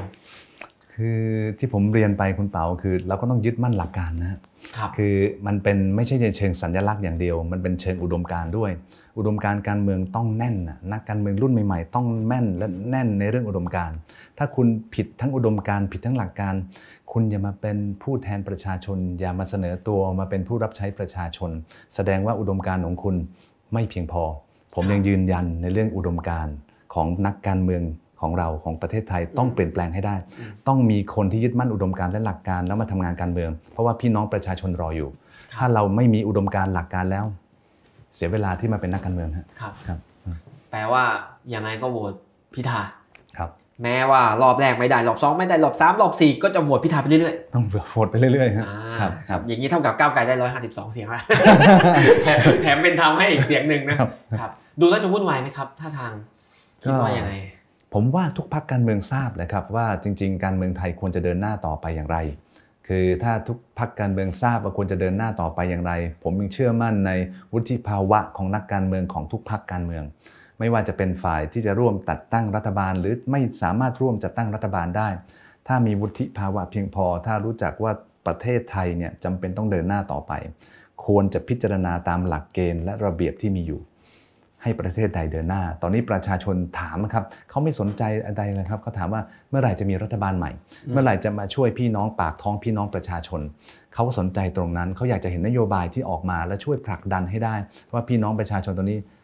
อดอยากมากมายมา 9 ปีละครับเขาอยากจะเดินหน้าอยากเห็นประเทศไทยเดินหน้า ถ้าเรายิ่งดีเลย์ยิ่งช้าอยู่เนี่ยมันจะทำให้ คนที่ลำบากที่สุดคือพี่น้องประชาชน ประเทศไทยก็ไม่สามารถมีจุดยืนในเวทีระหว่างประเทศได้ด้วย เพราะฉะนั้นไม่ใช่แค่คนไทยมองนะครับ ทั่วโลกมองอยู่ จับตามองเราอยู่ ผมไม่อยากให้ประเทศไทยขายหน้าครับครับครับก็อยากให้มันเดินไปตามหลักการเนาะครับครับครับหลายหลายท่านก็คงอยากอย่างนี้นะคครัรับบเพียงแต่ว่าเราอยู่ในสถานการณ์ที่เราก็ไม่รู้มันจะเป็นอย่างนั้นหรือเปล่าครับนะครับครับการเมืองครึ่งหลังของกรกฎาคมนี่น่าสนใจมากใช่คนะครัรับบถ้าหากว่าอ่า คุณพิธาเป็นนายกซะนะครับเพื่อไทยเป็นอ่าพรรคร่วมรัฐบาล เป็นทำเป็นพรรคร่วมรัฐบาลเดินหน้าไปก็ค่อยไปว่ากันนะครับผมคิดว่าเราก็อ่ามีเวลาหายใจฮะแต่ถ้าไม่เช่นนั้นเนี่ยโอ้โหมันครึ่งหลังของกรกฎาคมน่ากังวลนะครับถูกครับฮะอ่าเขากลัวม็อบกันกลัวไหมครับ ม็อบถ้าสมมติก้าวไกลไม่ได้อย่างนี้เลยใช่ใช่ใช่ก็ผมกังวลในเรื่องเกี่ยวกับว่าถ้าประชาชนส่วนใหญ่เลือกมาเรียบร้อยแล้วครับคือจริงๆแล้ว8 พักร่วมตอนนี้นะครับถ้าดูจริง ๆ แล้วเนี่ยมีเอ่อจำนวนประมาณ 72 กว่าเปอร์เซ็นต์ ที่เลือกพัก8พักนี้เข้ามา เพราะฉะนั้นเนี่ยเราก็เห็นว่าถ้าสมมติพักร่วม7อ่า8พักนี้มีอ่าคะแนนเสียงของพี่น้องประชาชน 72%กว่าๆเนี่ยที่เข้ามาแล้วเนี่ยก็ไม่น่ามีปัญหาอะไร ถ้าเลือกตามคันลองคลองธรรมของเราไป มันก็ไม่น่าจะมีม็อบ แต่ว่าถ้าไปไม่เลือกตามคันทันทำนองคลองธรรมที่เราจะมีอยู่ มันก็จะเกิดปัญหาได้ คือถ้ามันพลิกโฉมจริง ๆ ตอนนั้นเนี่ยผมก็กังวล กังวลว่าจะมีเสียงจากประชาชนมาถาม ถึงว่าเสียงที่เขาจดปากกาลงไปวันที่เขาไปลงคะแนนเสียงให้กับทุกพรรคการเมืองเนี่ยมันไม่ใช่อย่างที่เขาต้องการจริง ๆ ถ้าเรายังชึดยึดมั่นเชื่อมั่นในระบอบประชาธิปไตยเสียงส่วนใหญ่แล้วเนี่ยเราก็ต้องเดินไปตรงนั้นเราอย่าไปฝืน ครับครับอย่าไปฝืนครับ ก็ลองดูครับจะมีใครฝืนไหมนะเขาชอบบอกบอกผมว่าผมเป็นคนมองโลกสวย ก็ถ้าสวยก็คือว่างั้นไม่มีปัญหาหรอกนะครับครับไม่มีปัญหาครับเดี๋ยวจะตั้งรัฐบาลได้ครับสบายใจกันนะครับ ก็ถ้าใครมีคำถามนะครับอาอยากจะถามคุณกันวีอยากจะชวนคุยนะครับ หรือว่ามีข้อคิดเห็นอะไรนะครับ หรืออยากรู้อะไร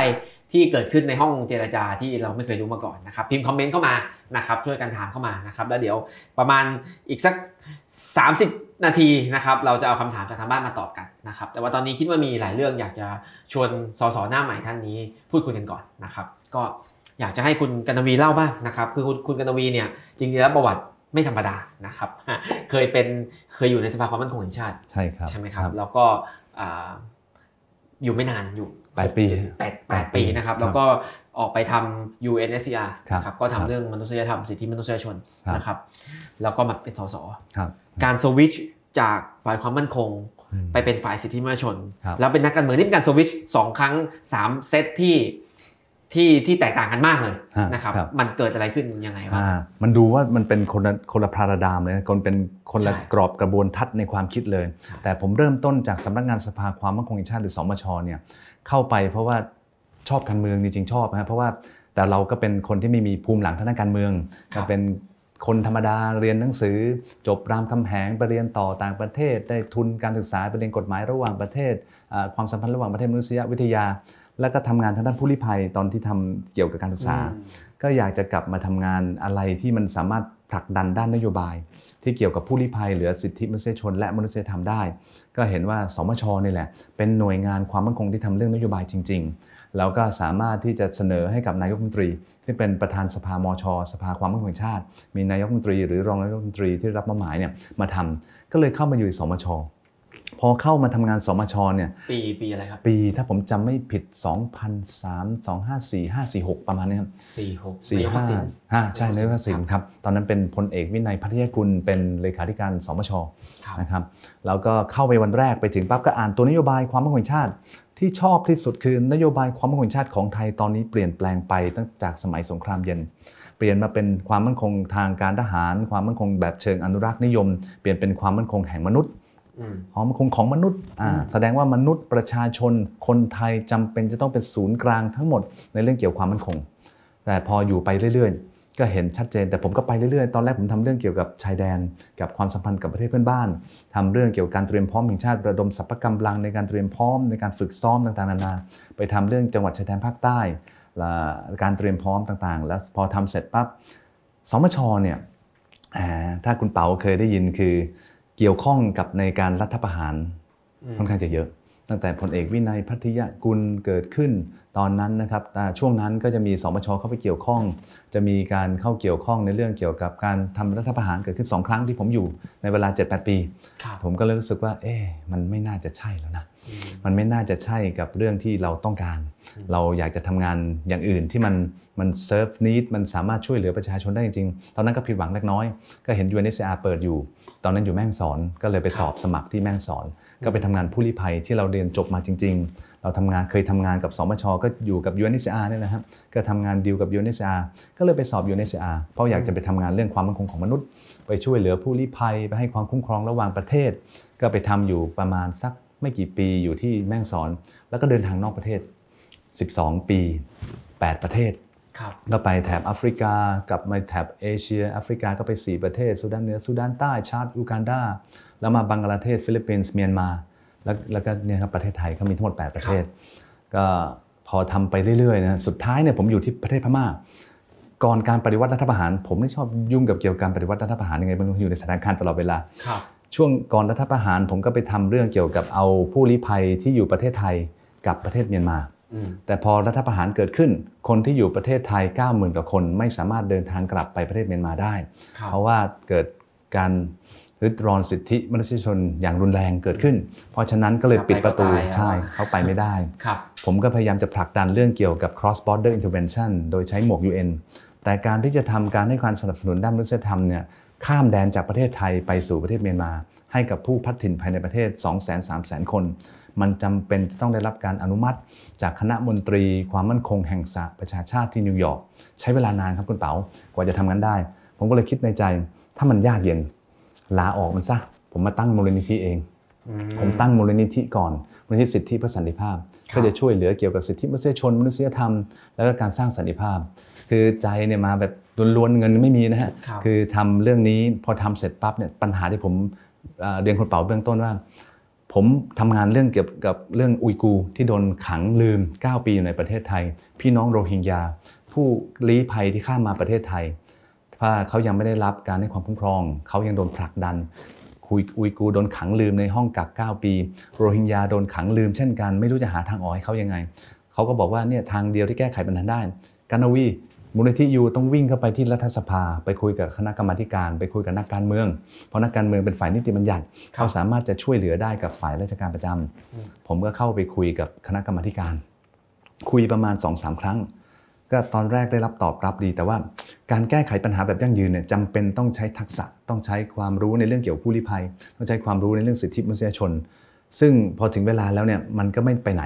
ครับผมได้ตัดสินใจว่าถ้า นักการเมืองไทยยังไม่สามารถทำได้อืมผมมาเป็นนักการเมืองเองดีกว่าไหมอืมแล้วก็จะได้ทำเรื่องนี้ก็เลยเป็นบทบาทที่ผมกระโดดเข้ามาเป็นนักการเมือง ก็เลยตอนแรกผมไม่ได้อยู่พักเป็นธรรมนะฮะผมอยู่พักไทยสร้างไทยครับของคุณหญิงสุดารัตน์แล้วก็อยู่ช่วงหนึ่งเสร็จปั๊บก็อืมไม่ไม่ตรงอ่าไม่ตรงก็คือไม่ตรงกับที่เอ่อไม่ใช่พักไม่ดีพักดี แต่ว่าความคิดเห็นอาจจะมีการไม่ไม่ตรงกันบ้าง ก็ไม่มีอะไรผมก็ลาออกมา มาทำผลักดันต่อเรื่องมูลนิอ่ามูลนิธิ หลังจากนั้นก็เลยพักเป็นธรรมเจอ ผมบอกขออย่างเดียวนะ ถ้าจะให้ผมไปทำงานการเมืองอีก ขอให้ผมทำตัวนโยบายครับผมก็เลยมาทำตัวนโยบาย ดรปิติพงษ์เต็มเจริญหัวหน้าพักบอกทำเต็มที่ แล้วผมก็เลยมาเป็นนักการเมืองของพักเป็นธรรมครับครับโอ้โหประวัติแน่นมากนะฮะแล้วอยากเล่าเรื่องเยอะมากในระยะเวลาอันสั้นขอบคุณมากนะครับครับดูแล้วเป็นคนสนใจเรื่องผู้ลี้ภัยมาตั้งแต่ก่อนเริ่มทำงาน ครับใช่มันความสนใจพูดตรงๆไม่เคยเห็นใครสนใจเรื่องนี้เลยอ่าคอ่ารับครับทำไมมันถึงสนใจเรื่องผู้ลี้ภัยครับ คือผมเห็นว่าผู้ลี้ภัยที่อยู่ในประเทศไทยเนี่ยเขาก็เป็นมนุษย์เหมือนพวกเราอะครับแต่เขาถูกมองว่าไม่เป็นมนุษย์ เพราะว่าเหตุผลทางด้านสัญชาติที่ไม่เหมือนคนไทย การที่พอมีผู้ลี้ภัยเข้ามาในประเทศไทยแล้ว หลาย ๆ คนบอกว่าเป็นภาระให้กับประเทศไทย เอาภาษีของพี่น้องประชาชนไปให้กับผู้ลี้ภัยทำไมพ วกนี้เข้ามาก็มาเป็นภัยคุกคามความมั่นคง เข้ามาเดี๋ยวก็เป็นขโมยขโจรต่างๆนานา จริง ๆ แล้วพอเราไปเลเบลเขาใส่ที่หน้าผากเขาว่าเป็นผู้ลี้ภัยเนี่ยเราปิดโอกาสเขาปิดสิทธิเสรีภาพในการที่จะเป็นมนุษย์ปุถุชนคนธรรมดาที่สามารถมีหาประกอบอาชีพเลี้ยงได้เนี่ยถ้าเขาสามารถทำงานของตัวเขาเองได้ เขาสามารถมาร่วมกับประเทศไทยพัฒนาได้แรงงานของไทยยังขาดอีกเยอะแยะ ให้เขามาร่วมตรงนี้ให้เขามีศักดิ์ศรีความเป็นมนุษย์เกิดขึ้น นั่นคือความคิดของผมว่า เฮ้ยทำไมเรามองเขาไม่เป็นมนุษย์นะครับทำไมเรามองเขาเป็นผู้ลี้ภัยอืมก็เลยเป็นทำให้ผมรู้สึกว่าเออ สิ่งนี้แหละ ที่จะจันลงในชีวิตผม อุดมการณ์ผม สามารถกินอิ่มและนอนหลับนะฮะคือเวลาทำงานให้กับคนจริงๆเนี่ยเราจะรู้ว่าคนเขาก็คือคนอะเขาคือคนคนหนึ่งอะเขาไม่ใช่แบบเป็นผู้ลี้ภัยเขาไม่ใช่สิ่งของเขาเป็นมนุษย์เหมือนเราอะเขาบางทีเขาดีกับผมด้วยซ้ำไปเขามีความรู้ความคิดความสามารถที่จะพัฒนาทั้งตัวเขาเองได้ เพราะฉะนั้นผมเลยตัดสินใจที่จะทำงานเกี่ยวกับผู้ลี้ภัยครับแล้วก็ไปไม่ไม่ใช่การทำงานมนุษยธรรมกับผู้ลี้ภัยเนี่ยไม่ใช่แค่เอาของไปให้ เราต้องเป็นคนสนับสนุนให้เขาสามารถที่จะยืนด้วยขาตัวเขาเอง เพิ่มศักดิ์ศรีความเป็นมนุษย์ของเขา ให้มีการพัฒนาตัวเขาเองให้ได้ เพราะฉะนั้นอันนี้แหละครับเป็นสิ่งแตกต่างของงานมนุษยธรรม กับงานที่เรียกว่างานพัฒนามันต้องรวมกันให้ได้ครับก็คือสนใจเรื่องผู้ลี้ภัยตั้งแต่สมัยเรียนใช่ไหมครับใช่ครับเราก็เริ่มทำงานสมช แล้วไปเป็น UNSCR อืมแล้วไปทำมูลนิธิเอคงรับครับพูดตรงๆนะครับกราฟสามจังหวะเนี่ยเหมือนอำนาจมันลดลงอืใช่ไหมครับครับ คือเป็นสมชแล้วไม่ใช่อ่าแก้ปัญหาไม่ได้อ่าฮะงั้นทำ UN UN ก็มีอำนาจระดับหนึ่งครับก็แก้ปัญหาไม่ได้ งั้นทำมูลนิธิอ่ามูลนิธิอำนาจน้อยกว่าอีกครับทำไมเป็นลดลดอำนาจและศักดิ์ศรีของตัวเองอืมลงครับอย่างนั้นล่ะครับครับ เพราะว่าการทำงานราชการเนี่ยมันจะมีระเบียบเยอะมากกว่าครับจะข้ามขั้นตอนกว่าจะไปไหนมันต้องมีระเบียบขั้นตอนใช่ไหมฮะ UN ยิ่งหนักกว่า ระเบียบขั้นตอนต่างๆ นานาการจะเอาพลาสติกชีตไปให้คนคนหนึ่งเนี่ยมันต้องมี 1 2 3 4 5 7 8 9 10ถึงร้อยกว่าจะทำได้ แต่บางทีเนี่ยชีวิตคนกำลังจะตายแล้วอะอืมมันไม่สามารถที่ต้องทำระเบียบขั้นตอนต่างๆ ตรงนั้นได้ มูลนิธิหลายๆ คนชอบบอกพวก NGO พวก CSO ต่างๆเนี่ยภาคประชาสังคมเนี่ยชอบทำอะไรลัดขั้นตอนครับแต่ผมว่า การทำงานช่วยเหลือชีวิตคนเนี่ยมันมันเวลาทุกวินาทีมีค่านะคุณเปา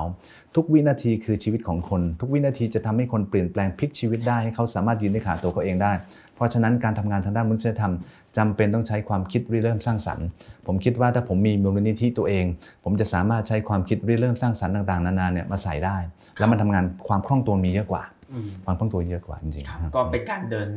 ไปในแนวทางเดียวกัน แนวทางอุดมการณ์เดิมครับเพียงแต่ว่าเปลี่ยนสถานที่แล้วก็เปลี่ยนบทบาททางอำนาจเนาะครับครับทีนี้พอเป็นมูลนิธิแล้วมันมันไม่คล่องเพราะมันไม่มีอำนาจหรือเปล่าใช่งั้นเลยเราเข้าสภาดีกว่า ถูกเลยคุณเปาถูกเลยครับเพราะการแก้ไขปัญหาอย่างอุยกูร์เนี่ยครับพี่น้องอุยกูร์เกือบ 50 ชีวิตที่อยู่ในห้องกักตอนเนี้ยคือยังไงก็ตามเนี่ยไปผลักก็ผลักดันครับด้านไหนก็ไม่ได้ มันต้องใช้กลไกในรัฐสภาในการผลักดัน ชวนคุณกันวีเล่าก่อนอ่า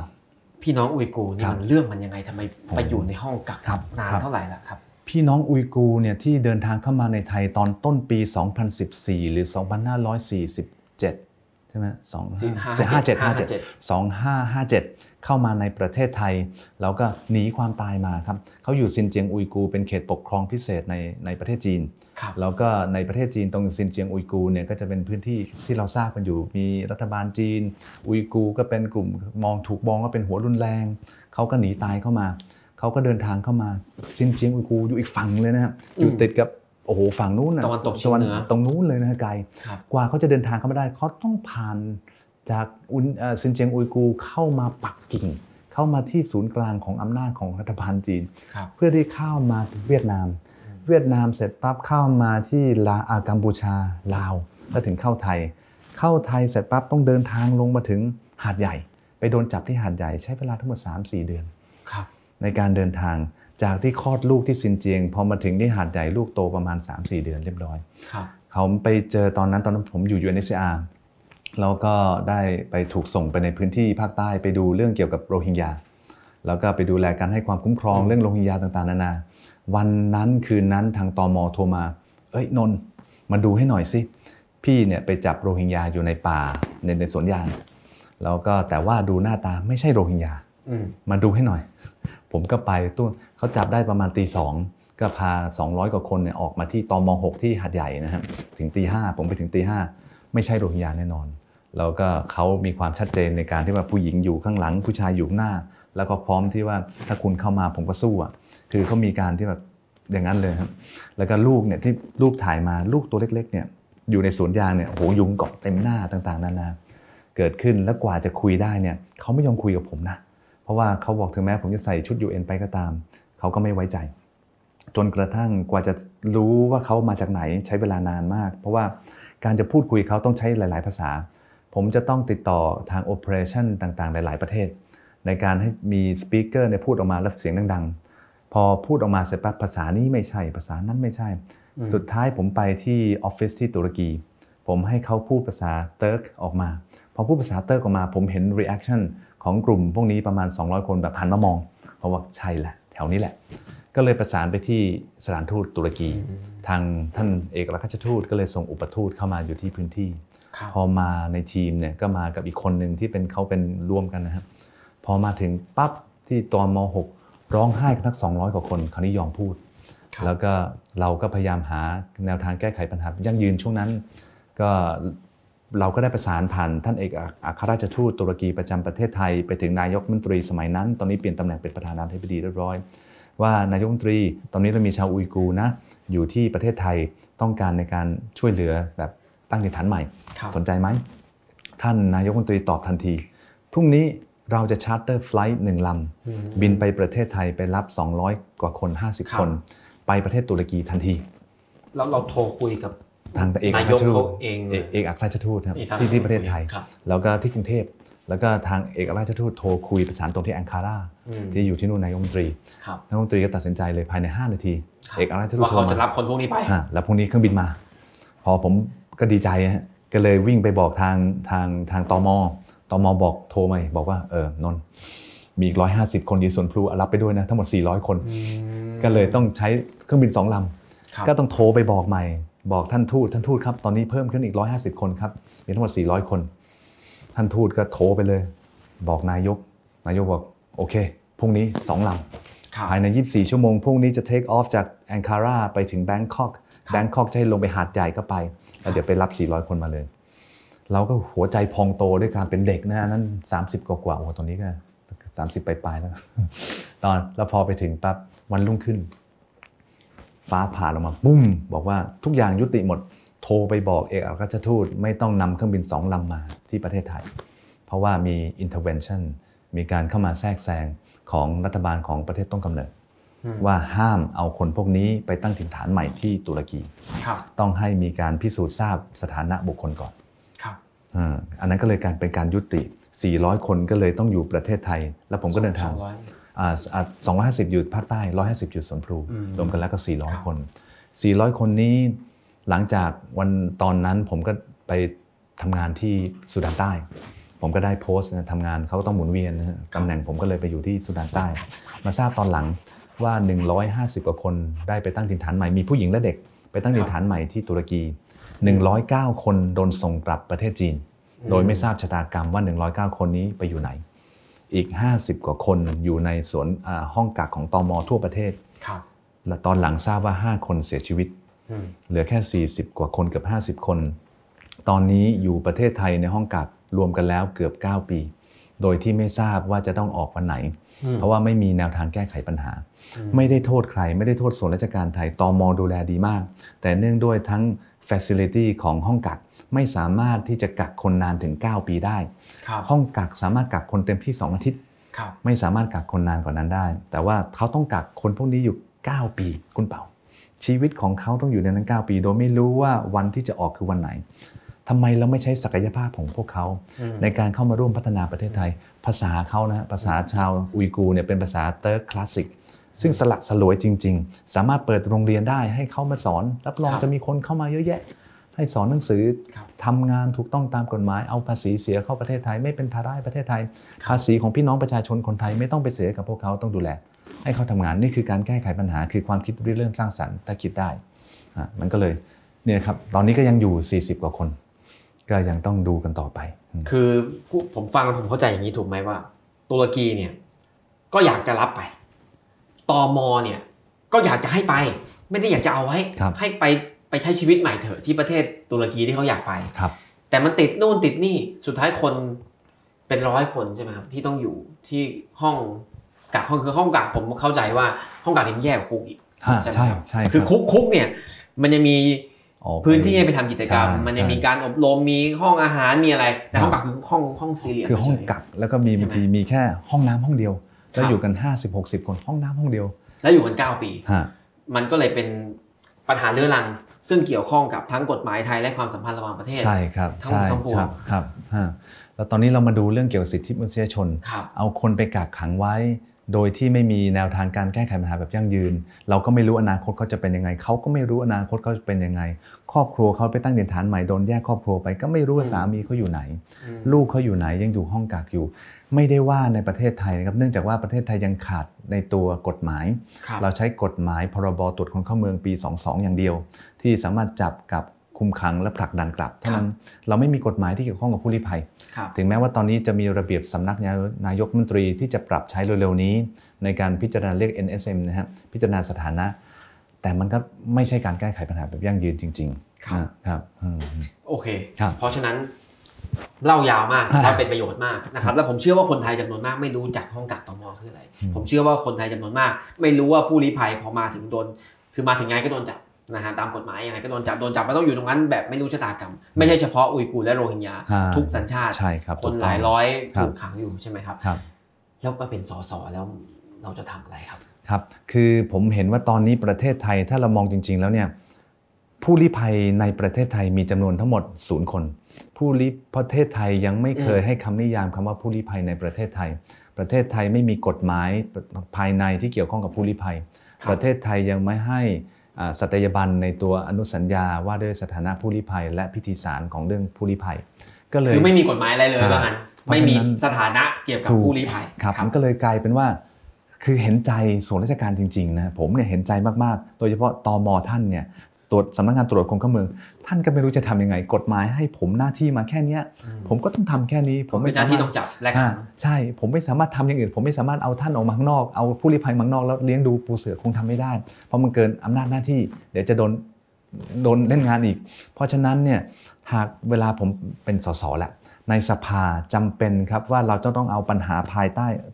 ข้างใต้พรมเนี่ยขึ้นมาบนพรม เราต้องยอมรับว่าตอนนี้เรามีผู้ลี้ภัยในเมือง หรือเขาเรียกว่า urban refugees เนี่ยที่มีให้รับได้รับการรับรองสถานะ แล้วก็ให้ความคุ้มครองระหว่างประเทศจาก UNHCR อยู่ประมาณ 5,000 คนครับเรายังมีผู้ลี้ภัยชาวพม่าที่อยู่บริเวณพื้นที่พักพิงชายแดน 9 แห่ง 91,000 กว่าคน ตอนนี้เรามีอีก 3,000 กว่าคน 4,000 คนที่ข้ามมาจากประเทศพม่า ที่หนีการริดรอนสิทธิขั้นพื้นอ่าดุลความรุนแรงของสิทธิมนุษยชนเนี่ยจากพม่า4,000คนเข้ามาแล้วครับแล้วเรายังมีโรฮิงญาเรามีอุยกูร์อยู่ เราเห็นว่ามันเป็นปัญหาสะสมนานมาก เรายังไม่มีแนวทางแก้ไขปัญหาแบบยั่งยืนจริง ๆ เพราะฉะนั้นประเทศไทยจำเป็นต้องใช้โอกาสตรงนี้ แสวงหาความเป็นผู้นำในการนำเรื่องเกี่ยวกับการแก้ไขปัญหาทางด้านสิทธิมนุษยชน และมนุษยธรรมให้ได้ ประเทศไทยจะเป็นผู้นำในเวทีโลกจริงครับๆหากพิจารณาตรงนี้แล้วเนี่ยเอาพวกเขาเข้ามาพัฒนาร่วมพัฒนาประเทศไทยให้ได้ ถ้าเขามาทำงานในประเทศไทยถูกต้องตามกฎหมาย เสียภาษีซะเอาภาษีนั้นมาบริหารจัดการประเทศไทย ให้เขามีพื้นที่ในการอยู่ในการกินในการนอนในการรวมครอบครัว ตรงนี้แหละครับมันจะทำให้ประเทศไทยดูดีในสายตาเวทีโลก เราไม่ได้บอกว่าใครที่เข้ามาผิดกฎหมายเข้ามา เชื่อผมเถอะผมทำงานผู้ลี้ภัย 12 ปี แค่วันเดียวอะเราก็ไม่อยากเป็นผู้ลี้ภัยหรอกครับเราไม่อยากหนีตาย เราไม่อยากหนีการยิง เราไม่อยากเห็นภรรยาเราโดนข่มขืนต่อหน้า เราไม่อยากเห็นสามีเราโดนฆ่าต่อหน้า เราไม่อยากเห็นลูกเราโดนฆ่าต่อหน้า ไม่มีใครหรอกครับอยากเป็นผู้ลี้ภัย อย่าบอกว่าถ้าเราถ้าเราทำเรื่องผู้ลี้ภัยแล้ว จะเปิดประตูให้ผู้ลี้ภัยเข้ามา ยากนะฮะกว่าผู้ลี้ภัยจะเข้ามาได้ยากจริง ๆ คือเรามีหน่วยงานความมั่นคงบริเวณชายแดนเรียบร้อยแล้ว เรามีตมมีระบบเรียบร้อยแล้ว คนที่จะลี้ภัยจริงๆเขาตัดสินใจว่าไปเสี่ยงตายดาบหน้าครับดีกว่า เพราะฉะนั้นผู้ลี้ภัยจะไม่พยายามหนีเข้ามา เรามีระบบการสกรีน ถ้าคุณไม่ใช่ผู้ลี้ภัยคุณก็ผลักดันกลับครับตามตอมแต่ถ้าคุณเป็นผู้ลี้ภัยแล้ว รัฐบาลไทยจำเป็นต้องพิจารณาการแก้ไขปัญหาแบบยั่งยืนตามหลักการกรอบสากลให้ได้ครับอืมผมจับทางอะไรได้อย่างหนึ่งนะครับท่านผู้ชม คือพอเราคุยเรื่องผู้ลี้ภัยเนี่ยทางเขาเลยเขาไม่คุณเขาคุณจะไม่หยุดสามารถพูดเรื่องนี้ได้13ชั่วโมงติดต่อกัน แต่พอพูดเรื่องการเมืองในสภานี่ยังยังไม่เคยป้ายแดงป้ายแดงอ่ายังยังไม่ได้ไปลองใช่ไหมผมรู้แล้วผมว่ามันต้องทางนี้แหละ แต่ว่าผมมีหน้าที่ต้องพาไปการเมืองภาคคใหรับญ่ครับ คุณกนวีครับ เรื่องแบบนี้เนี่ยพักอย่างก้าวไกลเพื่อไทยหรือพักอื่นๆเนี่ยเขาไม่ทำเหรอเขาไม่สนใจเหรอ เขาสนใจนะ ตามที่ผมได้ไปดีเบตนะครับคุณเป๋าครับผมไปดีเบตกับทางก้าวไกล ผมไปดีเบตกับหลาย ๆพรรคการเมืองอามีวงดีเบตก่อนช่วงการเลือกตั้งเนี่ยมีพูดเรื่องสิทธิมนุษยชนกับการเมืองเยอะครับคือก็มีคนสนใจเพียงแต่ว่าผมผมเห็นว่ามีนักสิทธิมนุษยชน นักมนุษยธรรมเยอะมากในประเทศไทยอืมแต่ยังไม่มีนักสิทธิมนุษยชน และนักมนุษยธรรม ตัดสินใจกระโดดเข้าทำงานการเมือง เพราะว่าเขามองไม่เห็นนะว่า การเมืองจะช่วยเขารู้แหละการเมืองช่วยได้ เพราะเขาก็ทำงานร่วมกับนักการเมืองครับแต่ว่าการที่พวกเราเนี่ยจะตัดสินใจกระโดดข้ามห้วย มาจากคนทำงานเรื่องสิทธิ์ มาจากคนทำงานมนุษยธรรมมาเป็นนักการเมืองเนี่ยการตัดสินใจมันมีค่าสูงนะอืมคือเรารู้ว่าการเมืองคือการเมือง นักสิทธิมนุษยชน นักมนุษยธรรมเนี่ยเราต้องมีหลักการ เพราะฉะนั้นเนี่ยตอนผมตัดสินใจมาเป็นนักการเมืองเนี่ยผมเลยเสนอนโยบายมนุษยธรรมนำการเมือง หลักการมนุษยธรรมนำการเมือง ก็เลยเป็นหลักการที่จะเข้ามา พักก้าวไกลเองเวลาไปดีเบต ก็จะเน้นเรื่องสิทธิเรื่องการทำงานเรื่องมนุษยธรรม แต่ในการแนวทางการปฏิบัติเนี่ยทางปฏิบัติต่างๆ มันมีรายละเอียดของมันตามหลักการสิทธิมนุษยชน ซึ่งเป็นหลักสิทธิตามธรรมชาติ และคำนึงถึงศักดิ์ศรีความเป็นมนุษย์ กระบวนการทำงานกระบวนการจัดการ มันจะมีลักษณะเฉพาะของมันอืมคือจริงๆแล้วถ้าใครเป็นนักสิทธิ์เนี่ยจะรู้ว่าไอ้ส่วนใจกลางสำคัญในการจัดทำนโยบายของรัฐ จำเป็นต้องอิงหลักการที่เรียก็ right based approach กระบวนการอิงสิทธิมนุษยชน เข้ามาปรับใช้อย่างกระทรวงพัฒนาสังคมและความมั่นคงของมนุษย์ ถ้าใช้ right based approach เข้ามาปรับเนี่ยทุกสิ่งทุกอย่างนโยบายทุกอย่างของกระทรวงพมจะสามารถที่เอาประชาชนเป็นศูนย์กลางจริง ๆ ซึ่งท่านทำอยู่แล้ว แต่ว่าถ้ามีนักสิทธิ์อย่างพวกเราเข้าไปทำงานเนี่ยมันจะแน่นมันจะครับเป๊ะเป๊ะเป๊ะออกมา นโยบายเกี่ยวกับเศรษฐกิจ จริง ๆเขาบอกไม่เกี่ยวข้องเกี่ยวนะครับครับ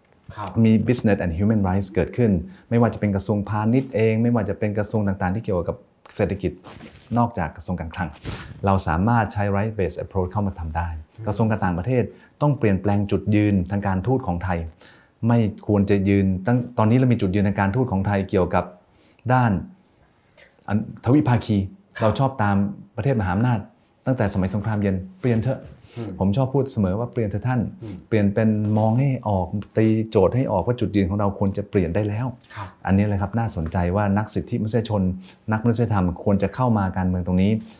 ก้าวไกลเพื่อไทยก้าวไกลอะมี ผมผมยอมว่าก้าวไกลมีมีเยอะแต่ก็ต้องการคนที่ลงลึกในรายละเอียดจริงๆเชิญผู้เชี่ยวชาญก็ได้ครับครับแต่ว่าถ้ามาเป็นนักการเมืองเองสนุกกว่าอ่าครับเอ่อผมพูดตรงๆ ไม่รู้ เรียกพูดตรงหรือเปล่าแต่ในความเห็นผมนะ ผมคิดว่าประเด็น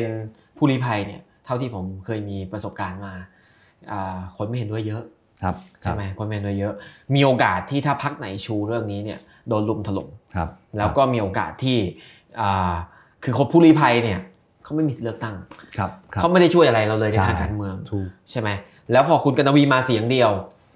สมมุติ ก้าวไกลเอาด้วยก็ได้ไม่รู้เอาด้วยหรือเปล่านะอ่าเคยเคยคุยกันไหมเคยครับเคยฮะแล้วมีโอกาสมีโอกาสมีโอกาสใช่ไหมกสมระมติซิบกระซิบพี่พูดตรงๆก็คือสมมติสมมติเขาเอาฮะนะฮะโดนถล่มครับมีโอกาสโดนถล่มฮะอ่ากับหนึ่งเสียงของคุณกนวี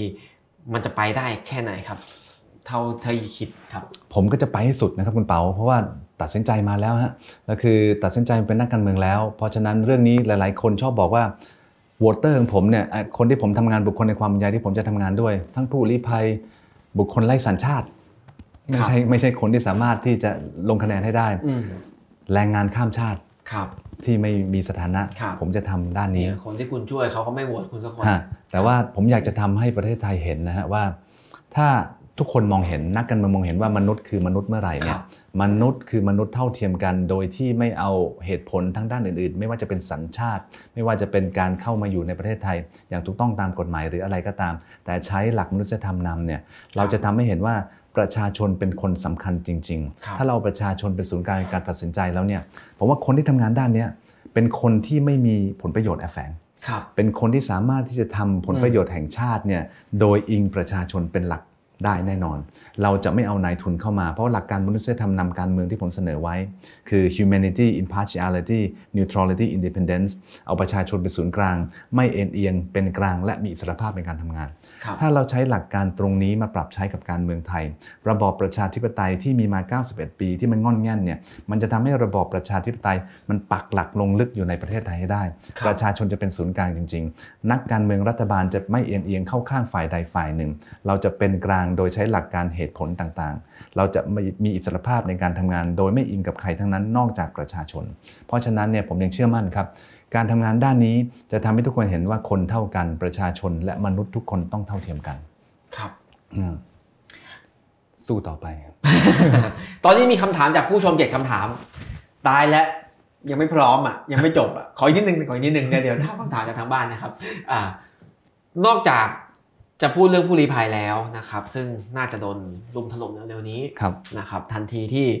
อ่าคุณกนวีนำเสนอในสภา เพราะมีพรรคก้าวไกลช่วยโหวตให้บ้างอืม ไม่รู้โหวตทุกพรรคทุกคนหรือเปล่านะครับครับอ่าเสนอกฎหมายเกี่ยวกับผู้ลี้ภัยนะครับ ก็จะโดนถล่มนะฮะครับแต่นอกจากคุณจะ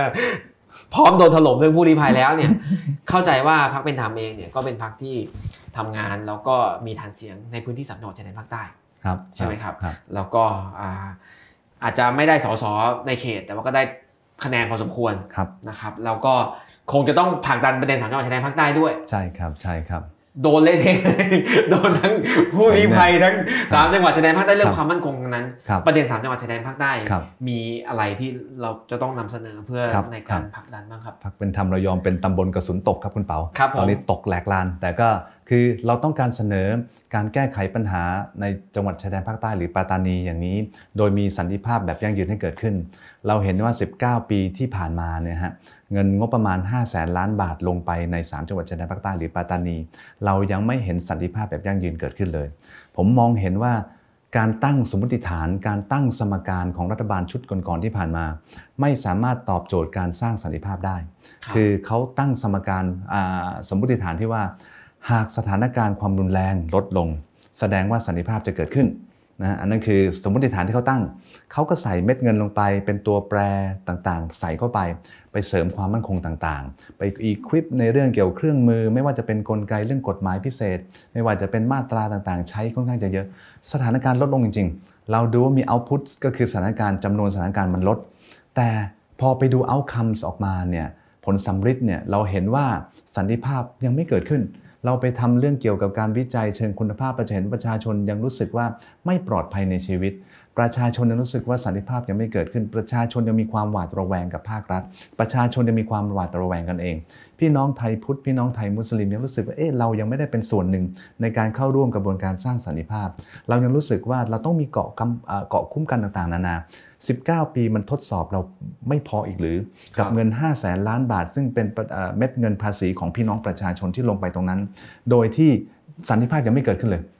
ประชาชนรู้สึกว่าเฮ้ยแล้วเมื่อไหร่เราจะตื่นมาเราอยากจะตื่นตื่นแล้วแบบสบายใจอะอยากจะกินอิ่มเลยอยากจะนอนหลับสามจังหวัดชายแดนภาคใต้ปัตตานียะลานราธิวาสยังเป็น 3 จังหวัดที่ยากจนที่สุดของประเทศไทยครับทำไม5 0 0แสนล้านบาทมันไม่ทำให้พี่น้องประชาชนสามารถอยู่ดีกินดีได้ทำไมสันติภาพไม่เกิดขึ้นอืมทางพรรคเป็นธรรมเราเองตอนช่วงก่อนหาเสียง ช่วงหาเสียง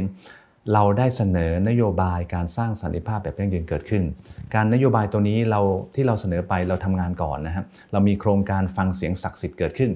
ฟังเสียงศักดิ์สิทธิ์คือศักดิ์ศรีความเป็นมนุษย์สิทธิ์ก็คือสิทธิมนุษยชน เราสองเรื่องนี้เข้ามารวมกัน แล้วทำเสนอนโยบายการสร้างสันติภาพแบบยั่งยืนเป็น 3 ขา การสร้าง3ขาตรงนี้ที่เป็นสิ่งที่เราเสนอให้กับคณะทำงานในจชต ของของพรรคแปดอ่าแปดพรรคร่วมเนี่ยพิจารณาคือ 1 ต้องยกระดับกระบวนการสร้างสันติภาพให้เป็นวาระวาระแห่งชาติให้ได้อืม19 ปีที่ผ่านมาจังหวัดชายแดนภาคใต้ปัญหาตรงนี้ ถูกกดทับให้เป็นปัญหาในเชิงพื้นที่ครับเขาเลยใช้หน่วยงานในพื้นที่กำกดมันไปเรื่อยๆ ให้สถานการณ์มันไม่เกิดขึ้น ให้มันลดจำนวนให้มากที่สุดเท่าที่จะมากได้ มันลดได้อะแต่ว่าความขัดแย้งยังมีอยู่เราต้องยกระดับขึ้นไปให้ได้ 5 1 5แสนล้านบาท มันเป็นตัวชี้วัดตัวหนึ่ง ว่าไม่มีอะไรเกิดขึ้นสสในพื้นที่ตอนนี้ 13 คน13 13 เขต ไม่ใช่แค่สส13 เขต จะต้องเป็นคนพูดถึงปัญหาปาตานีหรือ 3 จังหวัดชายแดนภาคใต้ ต้องเป็นสสทั้งหมด 500 คนในสภา เพราะว่าครับเงินงบประมาณมาจากภาษีประชาชนทั้งหมดครับเข้าไปอยู่ในพื้นที่แต่มันยังไม่แก้แก้ไขปัญหาได้ ยกระดับขึ้นไปครับ ให้ไปพูดในสภา ไม่ต้องไปพูดในพื้นที่พอละพื้นที่คุณแก้ไขไม่ได้ 19 ปี คุณพิสูจตัวคุณเรียบร้อยแล้วอืมมันต้องแก้โดย ผู้แทนประชาชนจริงครับๆต้องมีกฎหมายต้องมีไม่ว่าจะเป็นพรบหรือพรกเกี่ยวกับการสร้างสันติภาพให้เกิดขึ้นครับสร้างความเชื่อมั่นให้กับพี่น้องประชาชนว่ารัฐบาลชุดนี้จะเอาจริงเอาจังกับการแก้ไขปัญหาในพื้นที่จชตในพื้นที่ปัตตานีเกิดขึ้นครับมีกฎหมายรองรับ มีการพูดคุยเจรจาตรงนี้ก็เรียกว่าเจรจาสันติสุขเปลี่ยนจากสันติสุขเป็นสันติภาพซะไม่ต้องเกรงกลัวว่าการสร้างสันติภาพจะเป็นเรื่องสากล มันเป็นเรื่องสากลตั้งแต่แรกแล้วว่าเราพูดสันติภาพนะ peace เนี่ยคือสันติภาพคือสากล เราต้องชิงช่วงชิงการเป็นผู้นำไม่ให้อิทธิพลจากภายนอกประเทศ เข้ามาสู่การสร้างสันติภาพในประเทศไทย ไม่ต้องกังวลครับไม่เกิดขึ้น เราสร้างตรงนี้ให้เกิดขึ้นมีกฎหมายรองรับ มีการพูดคุยสันติภาพเกิดขึ้น คนที่พูดคุยสันติภาพ ในพื้นที่สุดานเหนือสุดานใต้ที่ผมไปนะฮะทำเรื่องสันติภาพเนี่ยผมใช้มนุษยธรรมนำการสร้างสันติภาพเพราะเขาใช้กันอยู่ในเวทีโลก ผมยังไม่เคยเห็น คนที่ใช้อาวุธสองฝ่ายที่ไม่ที่เป็นคู่เจรจามาสร้างสันติภาพและสันติภาพจะยั่งยืนครับคนที่ถืออาวุธที่มานั่งคุยกันทำได้ก็แค่ ceasefire agreement คือเจรจาการหยุดยิงอืมแต่ไม่สามารถสร้างสันติภาพได้แน่นอน เพราะฉะนั้นประชาชนที่ได้รับผลกระทบจำเป็นจะต้องมาเป็นผู้นำในการเจรจาสันติภาพที่เกิดขึ้นอืมผู้ผู้ที่ถูกผลกระทบมา 19 ปีต้องมาผูกว่าอืมฉันพอละครับ ฉันไม่เอาละสิ่งที่คุณต้องการ ฉันต้องการตรงนี้ ฉันต้องการกำหนดแนวทางการพัฒนาเศรษฐกิจ แนวทางการพัฒนาการเมืองของฉันเอง เพราะฉะนั้นการเจรจาจำเป็นต้องรวมภาคประชาชน และภาคประชาสังคมเข้าร่วมด้วย แล้วฝั่งไทยจะต้องเป็นการเมือง เพราะฉะนั้นต้องยกระดับขึ้นไปในในในรัฐสภาให้ได้นั่นขาแรกอาจจะพูดยาวหน่อยคุณเป่านะ อันที่ครับสองตอนนี้คือขาที่สองคือ หลายๆ คนถามผมว่าเราต่อสู้อะไรกันอยู่ในพื้นที่ปาตานี 3 จังหวัดชายแดนภาคใต้ ผมก็บอกเสมอ เราไม่ได้ต่อสู้กับใครเลย เราต่อสู้กับการปิดกั้นสิทธิเสรีภาพในการแสดงออกของพี่น้องประชาชน พื้นที่สาธารณะในการแสดงออกพี่น้องประชาชนถูกปิดกั้นมาอย่างยาวนานโดยกฎหมายต่างๆ ที่มันกดทับซับซ้อนกันอยู่ในพื้นที่ครับไม่ว่าจะเป็นกฎหมายพิเศษทางด้านความมั่นคง พรกฉุกเฉิน พรบความมั่นคง กฎอายการศึกสามกฎหมายนี้ที่ไปสร้างความสร้างเงื่อนไขให้เกิดขึ้นในพื้นที่ ถึงแม้จะมีสถานการณ์ ต้องพิจารณาการลดทอนกฎหมายพิเศษต่างๆ เหล่านี้ ให้เป็นรถแมพให้เกิดขึ้น พรกอ่ากฎอายการศึกมันไม่มีสงครามอยู่ในพื้นที่คุณประกาศเพื่อ เพราะฉะนั้นลดมันออกมาพรกฉุกเฉินการต่ออายุมา 19 ปี 18 ปี ตั้งแต่ปี 48 มันจำเป็นหรือไม่ อาจจะพิจารณาการยุติในบาง ตอนนี้ก็มีการยุติในบางอำเภอ แต่จำเป็นต้องออกไปให้หมด เพราะมันริดรอนสิทธิขั้นพื้นฐานนะครับ กฎอายการศึกสามารถควบคุมตัวคนได้ปราศจากหมายสารหมายจับ 7 วันอยู่ได้ควบคุมตัวได้ จบจาก 7 วันควบคุมตัวเสร็จ ต่อด้วยพรกฉุกเฉินครับควบคุมตัวได้ 30 วัน โดยไม่ต้องพาเจ้าตัวไปหาศาลเพราะฉะนั้น 37 วันสามารถควบคุมตัวคนบุคคลได้ โดยที่ไม่ต้องใช้หมายต่างๆ นานาครับตามกฎหมายต่างๆ มันเป็นการริดรอนสิทธิคนอืมเพราะหลายๆ คนโดนคุมมา 35 วันปล่อยกลับบอกคุณไม่มีอะไรผิดครับเพราะฉะนั้นสิ่งต่างเหล่านี้ต้องยุติไปสิทธิครับเสรีภาพในการแสดงออกพี่น้องประชาชนจำเป็นต้องได้รับการคุ้มครอง หากสิทธิเสรีภาพนั้นยังอยู่ภายใต้กรอบรัฐธรรมนูญครับขาที่ 3 เรื่องการปฏิรูประบบโครงสร้างราชการเรามีกรมนสบตการปกครองส่วนภูมิภาคการปกครองส่วนท้องถิ่น ทุกสิ่งทุกอย่างอยู่ในนั้น ยากคือเราเสนอในเรื่องเกี่ยวกับ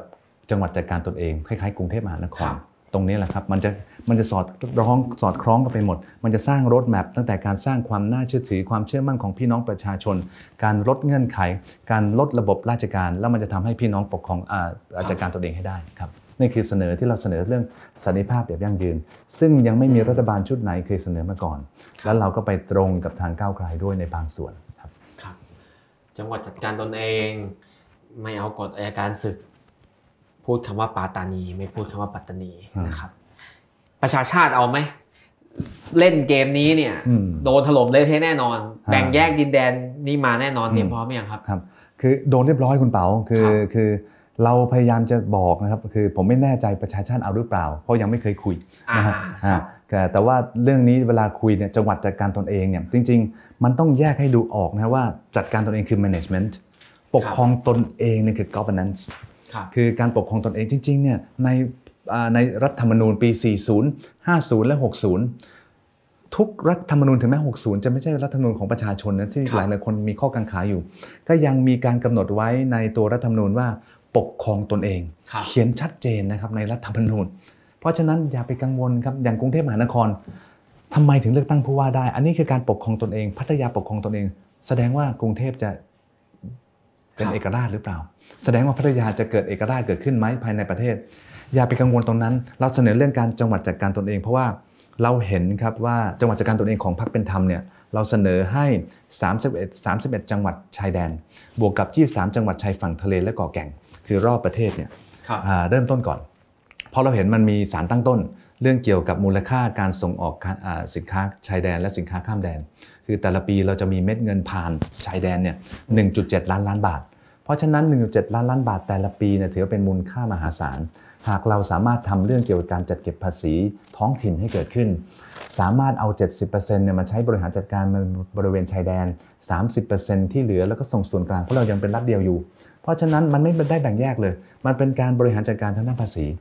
นั่นก็เป็นการจัดการตนเองได้ เราเริ่มต้นจากตรงนั้นก่อน แล้วก็ทำการปกครองให้เหมือนกรุงเทพมหานคร พัทยา มันก็ไม่มีการเราก็ยังอยู่ภายใต้รัฐธรรมนูญเป็นรัฐเดียว ไม่เคยมีการพูดถึงแบ่งแยกดินแดน เพราะฉะนั้นยังยืนยันครับว่าทุกสิ่งทุกอย่างนโยบายทุกอย่างของพรรคเป็นธรรมที่เสนอไป ภายใต้กรอบรัฐธรรมนูญครับครับผมเอาละครับสสหนึ่งที่นั่งครับผมเตรียมเสนอปัตตานีจัดการตนเองสามสิบเอ็ดจังหวัดชายแดนชายแดน 23 ชั้นชายฝั่งทะเลกอแก่งครับ งานหนักแน่นอนครับผม คือการกระจายอำนาจนะฮะ คือจริงๆ มันเป็นการกระจายอำนาจ แต่ว่าเราใช้การกระจายอำนาจแบบป่าล้อมเมืองครับครับครับลองดูครับสำเร็จหรือเปล่าสำเร็จคงมีอะไรให้เห็นหลายอย่างนะครับดีไม่ดีว่ากันก็ต้องทดลองดูนะครับ ส่วนถ้าไม่สำเร็จก็จะโดนกระสุนตกลงตรงนี้ปุ๊บนะครับไม่รู้ทำไมนะเดี๋ยวนี้วันโอวันวันออนวันชั่วโมงหนึ่งผมใช้ไม่ค่อยพอขอโทษด้วยนะครับ เกินเวลานิดหน่อยนะครับเดี๋ยวมาดูคำถามจากทางบ้านกันดีกว่าครับผม คำถามแรกครับ ในประเด็นปัญหาสามจังหวัดชายแดนภาคใต้คิดว่าต้องทำงานผ่านกระทรวงไหนถึงจะแก้ได้เมื่อกี้จะต่อเนื่องวันนี้นะครับ เราคุยเรื่องสามจังหวัดชายแดนภาคใต้มา มีคนคิดว่าเหมาะกับการเป็นรัฐมนตรีกระทรวงนั้นไหมครับในในวงเล็บคืออาจจะไม่ได้เป็นเองใช่ไหมครับครับผมคิดว่าการบริหารจังการแก้ไขประเด็น 3 จังหวัดชายแดนภาคใต้หรือปัตตานีเนี่ยครับผมยังเชื่อมั่นว่าสำนักนายกรัฐมนตรี น่าจะเป็นเป็นเป็นส่วนสำคัญ และน่าจะเป็นก็คือสำนักคือกระทรวงกระทรวงหนึ่งนั่นเองที่สามารถบริหารจัดการได้ เพราะว่าในจังหวัดชายแดนภาคใต้ไม่ใช่ไม่ใช่แค่ ไม่ใช่แค่บริบทใดบริบทหนึ่ง เป็นหลาย ๆ บริบทองคาพยพเยอะมาก ทั้งความมั่นคง ทั้งการเศรษฐกิจ ทั้งเรื่องพาณิชย์ราะว่าเรายังไม่พูดเรื่องระเบียงระเบียงเศรษฐกิจชายแดนเลยนะฮะมันมีทั้งเรื่องพาณิชย์เศรษฐกิจสังคม วัฒนธรรมการศึกษา ความมั่นคง เพราะฉะนั้นเนี่ยหน่วยงานที่สามารถบริหารจัดการทุกกระทรวงทบวงกรมได้จำเป็นต้องอยู่ภายใต้สำนักนายกรัฐมนตรี แล้วก็สำนักนายกรัฐมนตรีจะมีอำนาจโดยใช้ผ่านทางท่านนายกรัฐมนตรี ในการบริหารจัดการก็คือคล้ายๆกับเป็นการบริหารจัดการประเทศไทยเล็ก ๆ ย่อมๆส่วนหนึ่งสำนักนายกเนี่ยก็คือคนที่จะต้องดูทั้งสอบตกรมนอะไรพวกนี้นะสบตสมช สคช สอนชนนะฮะนี่จะเป็นหน่วยงานความมั่นคง และองค์คาพยพทางด้านการพัฒนาก็จะอยู่ภายใต้สภามช ซึ่งก็มีรัฐมนตรีว่าการกระทรวงทุกทุกกระทรวงที่อยู่ในนั้นครับดูดูจากข้างนอกเนี่ยอาจจะรู้สึกว่าเหมือนเหมือนเหมือนเหมือนสำนักเลขาอ่าสำนักเลขาแต่จริง ๆ ไม่ใช่อำนาจเยอะนะเนี่ยใช่อำนาจดูเรื่องความมั่นคงทั้งนั้นเลย ยังไม่รวมกพรกพสอ่าสำสตงสำนักงานตรวจเงินแผ่นดินอ่าสำนักงบประมาณมีเยอะแยะกรมประชาสัมพันธ์เยอะมากครับเยอะมากงบประมาณไม่ได้อยู่กับ คลังนะครับเออเดี๋ยวผมเดี๋ยวเพิ่งรู้เดี๋ยวสสตงโทษทีสตงครับงบประมาณใช่ไหมงบประมาณอยู่ไม่รู้ผมเดี๋ยวเดี๋ยวผมผมก็ไม่รู้เดี๋ยวผมยกมือก่อนผมไม่รู้เช่นกันเดี๋ยวแต่ว่าสตงแน่นอนสตงสำนักตรวจครับส่วนใหญ่สตงพวกตรวจตรวจนะครับครับอ่าปปงอ่าข่าวกองด้วยข่าวกองสคชสำนักครัข่าบวกรองแห่งชาติเพราะฉะนั้นสำนักนายกรัฐมนตรีเนี่ยครอบคลุมทั่วจักรวาลอืมคือกระทรวงการต่างประเทศก็สามารถใช้สภามชได้ กระทรวงต่างๆกระทรวงทางเศรษฐกิจก็อยู่ในสภามชครับซึ่งมีท่านนายกรัฐมนตรีนั่งอยู่เป็นประธานสภามชอยู่แล้วฮะใครมองครับใครมอง จริง ๆ ผมก็ต้องมองว่าท่านพิธานี่แหละเฮ้ยเขแต่ว่าไม่ได้จะเป็นนายก แสดงว่านี่กำลังเตรียมให้เขาไม่ได้เป็นไม่นายกใช่ไม่ใช้อำนาจท่านพิธาใช้อำนาจท่านนายกรัฐมนตรีอ่าผ่านสำนักนายกรัฐมนตรีแต่ผมก็ไม่ทราบครับ เพราะว่าเป็นนักการเมืองมือใหม่ครับก็คงไม่สามารถที่จะคาดการณ์ได้ว่าใครเหมาะสมที่จะมานั่งเป็นรัฐมนตรีประจำสำนักนายกรัฐมนตรีครับครับก็เดี๋ยวได้รู้กันครับนะครับ ถ้าเป็นพิธาฮาเลยนะถ้าเป็นพิธาเทปนี้มันลีลันครับผมอ่าดูคำถามต่อไปครับ คำถามต่อไปถามว่าหลายปีก่อนเราเคยถกเถียงกันเรื่องประเด็นโรฮิงญาและผู้ลี้ภัยหนักหน่วงมากครับหนักหน่วงมากครับครับนะครับ คิดว่าเวลานี้ทัศนคติของคนในสังคมที่มีแต่เรื่องนี้เปลี่ยนไปบ้างไหมครับ อืมครับ ผมว่าเปลี่ยนไปเยอะนะคุณเปาเพราะครัว่าบตอนแรกเนี่ยโอ้โหมีคนหลายคนต้านนะ ผมก็พูด ผมก็เคยโดนถามว่าอะถ้ารักนักก็เอากลับบ้านไปสัก 5 คน 10 คนเอาไปเรือนลำหนึ่คงรับสิ แต่ว่าตอนนี้สังคมไทยเริ่มเห็นครับเริ่มเห็นเรื่องงานมนุษยธรรมมากขึ้นครับเริ่มเห็นว่าความสำคัญของการที่ทำให้มนุษย์เป็นมนุษย์เนี่ยเป็นอย่างไรบ้างคบเพราะว่าเราก็คงเห็นว่าคนไทยเรากลายไปเป็นผู้ลี้ภัยหลาย ๆ ที่ อย่างสามารถเอ่ยชื่อได้ท่านประวินที่ไปเป็นผู้ลี้ภัยเพราะทำเรื่องเกี่ยวกับการค้ามนุษย์ แต่ต้องหนีไปอยู่ลี้ภัยไปอยู่ที่ประเทศออสเตรเลียครัถ้าบผมจำไม่ผิดนะฮะคือเราเห็นนะคนที่ทำงานจริง ๆ จัง ๆ เรื่องการค้ามนุษย์ทำไมจะต้อง ถูกลี้ภัยไป คือมันใกล้ตัวนะครับ การเป็นผู้ลี้ภัยมันไม่ไกลตัวเลยครับวันใดวันหนึ่งถ้าเรากลายเป็นผู้ลี้ภัยเราจะรู้สึกครับว่าพอเราลี้ภัยไปประเทศอื่น แล้วประเทศอื่นเขายังตามมาประหัตประหารเราอยู่ รัฐบาลของประเทศที่เราไปขอลี้ภัยจับตัวเราเข้าห้องกักเราจะรู้สึกยังไงกับไปอยู่ห้องกัก 9 ปีอืมเราจะรู้สึกยังไง พ่อแม่พี่น้องภรรยาสามีเราจะถามถึงเราไหมเราจะมีความรู้สึกยังไงกับการที่เราไม่เป็นมนุษย์อีกต่อไป เรากลายเป็น object เรากลายเป็น item item หนึ่ง ที่ทำให้นั่น ผมว่าตอนนี้สังคมไทยเปลี่ยนแปลงไปเยอะ ผมได้เห็นกระแสสังคมเวลาพูดเรื่องผู้ลี้ภัย มีเครือข่าย ทางด้านผู้ลี้ภัยอยู่อ่า ค่อนข้างจะเยอะนะครับตอนนี้อ่าแล้วก็เขาได้ทำเรื่องเกี่ยวกับอ่าเรื่องเกี่ยวกับการตระหนักรู้ ถึงเรื่องผู้ลี้ภัยความจำเป็นที่เราต้องให้ความสำคัญกับเรื่องผู้ลี้ภัยเกิดขึ้น แรงงานข้ามชาติที่เข้ามาอยู่ในประเทศไทย คนที่ไม่มีสถานะในประเทศไทยเขายังต้องหลบหลบๆซ่อนๆอยู่ครับเขาก็คือมนุษย์ผมว่าสังคมไทยเปลี่ยนไปเยอะพอสมควร เพราะว่าเรื่องนี้จะต้องทำทำเรื่อง public awareness อีกนิดนึง แต่ว่าตอนนี้สังคมไทยค่อนข้างจะตื่นตื่นตัวพอสมควรครับนิดเดียวเอง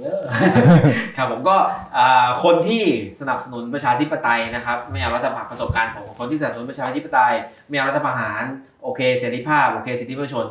ไม่ได้เห็นด้วยเรื่องผู้ลี้ภัยทุกคนอ่าถูกอ่าถูกครับถูกครับนะครับไอประโยคอย่างเนี้ยเอากลับไปเรียนที่บ้านไหมเนี่ย วันนี้ก็มาจากนักประชาธิปไตยอืมนะครับ ที่ไปประท้วงขับไล่เผด็จการด้วยกัน ใช่ อันนี้เพราะความคิดเนี่ยยังมีเรื่องเรื่องเขากับเรา us and them อะฮะอืมคือเรารู้สึกว่าเงินภาษีเราอะไปให้กับรัฐบาล รัฐบาลไปดูแลพวกเขาครับทำไมแล้วถ้าเราคิดกลับกันให้เป็นแบบครอบคลุมก็คือ ให้พวกเขามาทำงานที่ถูกต้องตามกฎหมาย ให้พวกเขาอืมดูแลตัวเขาเองอืมเอาเงินเอาภาษีมาใช้พัฒนาประเทศไทยเท่านั้นเองความคิดในเรื่อง us and them มันหายทันทีครับถ้าเขายืนได้ขาตัวเองได้ เปิดโอกาสให้เขายืนได้ขาตัวเองเถอะฮะถ้าเขายืนได้ขาตัวเองไม่ต้องมาพึ่งพิงประเทศไทย รับรองก็คือแรงงานต่างด้าวครับถูกกฎหมายเท่านั้นเองฮะครับครับแต่ผมเชื่อครับ เพราะว่าไม่กี่ปีก่อนเรายังมีคนเห็นด้วยกับรัฐประหารเยอะมากเมื่อถูกเมื่อเมื่อสักสิปีที่แล้วเนี่ยอ่าฮะอ่าแต่งงานเพศเดียวกันเนี่ยอืมคำนี้ไม่ได้เลยพูดไม่ได้เลยอ่าอ่านนะฮะอ่าก็ประเทศไทยมันเดินหน้าได้ครับเรื่องนี้ก็ต้องเดินหน้าได้ มันก็ต้องมีคนยอมกระสุนตก หน่อยนึงครับยอมครับ หลังเวอร์ไปหมดแล้วไม่เป็นไรครับผมโอเคครับไปคำถามต่อไปกันดีกว่าครับผมประเด็นเรื่องสัญชาติความเชื่อผู้ลี้ภัยเป็นเรื่องละเอียดอ่อนต้องใช้เวลานี่มาต่อเนื่องเลยใช่นะครับใช้นโยบายจากภาคการเมืองหลายด้าน คุณกนวีคิดว่า การจะทำให้เกิดขึ้นจริงได้ต้องใช้เวลานานแค่ไหน และเป้าหมายในอุดมคติเป็นยังไงครับ คือถ้าจะทำให้เกิดขึ้นจริงได้ตอนนี้ที่ผมเรียนไปครับว่ามันเริ่มละ เริ่มมีกับกลไกพิจารณาสถานะสำหรับบุคคลที่ไม่สามารถเดินทางกลับประเทศมาตุภูมิได้เนื่องจากเหตุผลความหวาดกลัว คือ NSM ที่อยู่ภายใต้ระเบียบสำนักนายกรัฐมนตรี มันเริ่มเป็นจริงแล้วถึงแม้จะเป็นการเริ่มต้นที่เขาเขาเอาคำนิยามคำว่าผู้ลี้ภัยมาใช้นะฮะในการพิจารณาว่าใครที่จะสามารถได้รับรองตรงนี้ แต่ว่ากระบวนการเนี่ยก็ต้องมีการพัฒนาต่อไป ยังอยู่กับตอมออยู่ แต่ว่าก็ใช้ระเบียบสำนักนายกรัฐมนตรี ผมว่ารัฐบาลไทยเริ่มเห็นความสำคัญจริง ๆ แล้วมีการผลักดันของภาคประชาสังคม ว่าผู้ลี้ภัยยังตกอยู่ในสถานที่ ซึ่งไม่มีการยอมรับใด ๆ ในโลกนี้ในประเทศนี้ ในโลกประเทศไทยนี้ เพราะฉะนั้นเนี่ยมันเริ่มต้นแล้ว การที่จะพัฒนาไอ้ตรงระเบียบสำนักนายกรัฐมนตรีตรงนี้ให้ขึ้นสถานะมาเป็นกฎหมาย ไม่ว่าจะเป็นพรกพรบมันก็สามารถที่จะมีโอกาสได้ แล้วผมว่าภายในรัฐบาลนี้ถ้าก้าวไกลเป็นผู้นำรัฐบาล ผมว่าทำได้ ต้องอยู่ต้องอยู่เงื่อนไขต้องอยู่เงื่อนไขนี่นะและถ้าคุณพิธาเป็นรัฐมนตรีสำนักนายกจะทำได้ ผมว่าทำได้เพราะเพราะยังไงก็ตาม ถ้าถ้าคุณพิธาเป็นรัฐมนตรีประจำสำนักนายกรัฐมนตรีก็แปลว่ายังเป็นรัฐบาลอยู่ อ่าอ่าเขายังทำได้อยู่เอ้ยเป็นรัฐบาลอะไรมั้งต้องเป็นสิจะถึงขนาดไม่ได้เป็นรัฐบาลเลยเหรอต้องได้แล้วครับโอเคครับแล้วถ้าเออไปไปไปต่อต่อไป ทำไมเริ่มกลับมาการเมืองตลอดใช่ใช่นโยบายใดจากพรรคเป็นธรรมที่สอดคล้องกับ MOU ของพรรคร่วมรัฐบาลบ้างครับ มีนโยบายอะไรใน 8พรรคร่วมรัฐบาลที่พรรคเป็นธรรมเห็นด้วยไหมครับ คือตอบคำถามข้อที่2ก่อนเพราะว่าทุกยี่สามข้อเนี่ยเราเห็นด้วยหมดนะครับ เพราะว่าเราพิจารณาร่วมกัน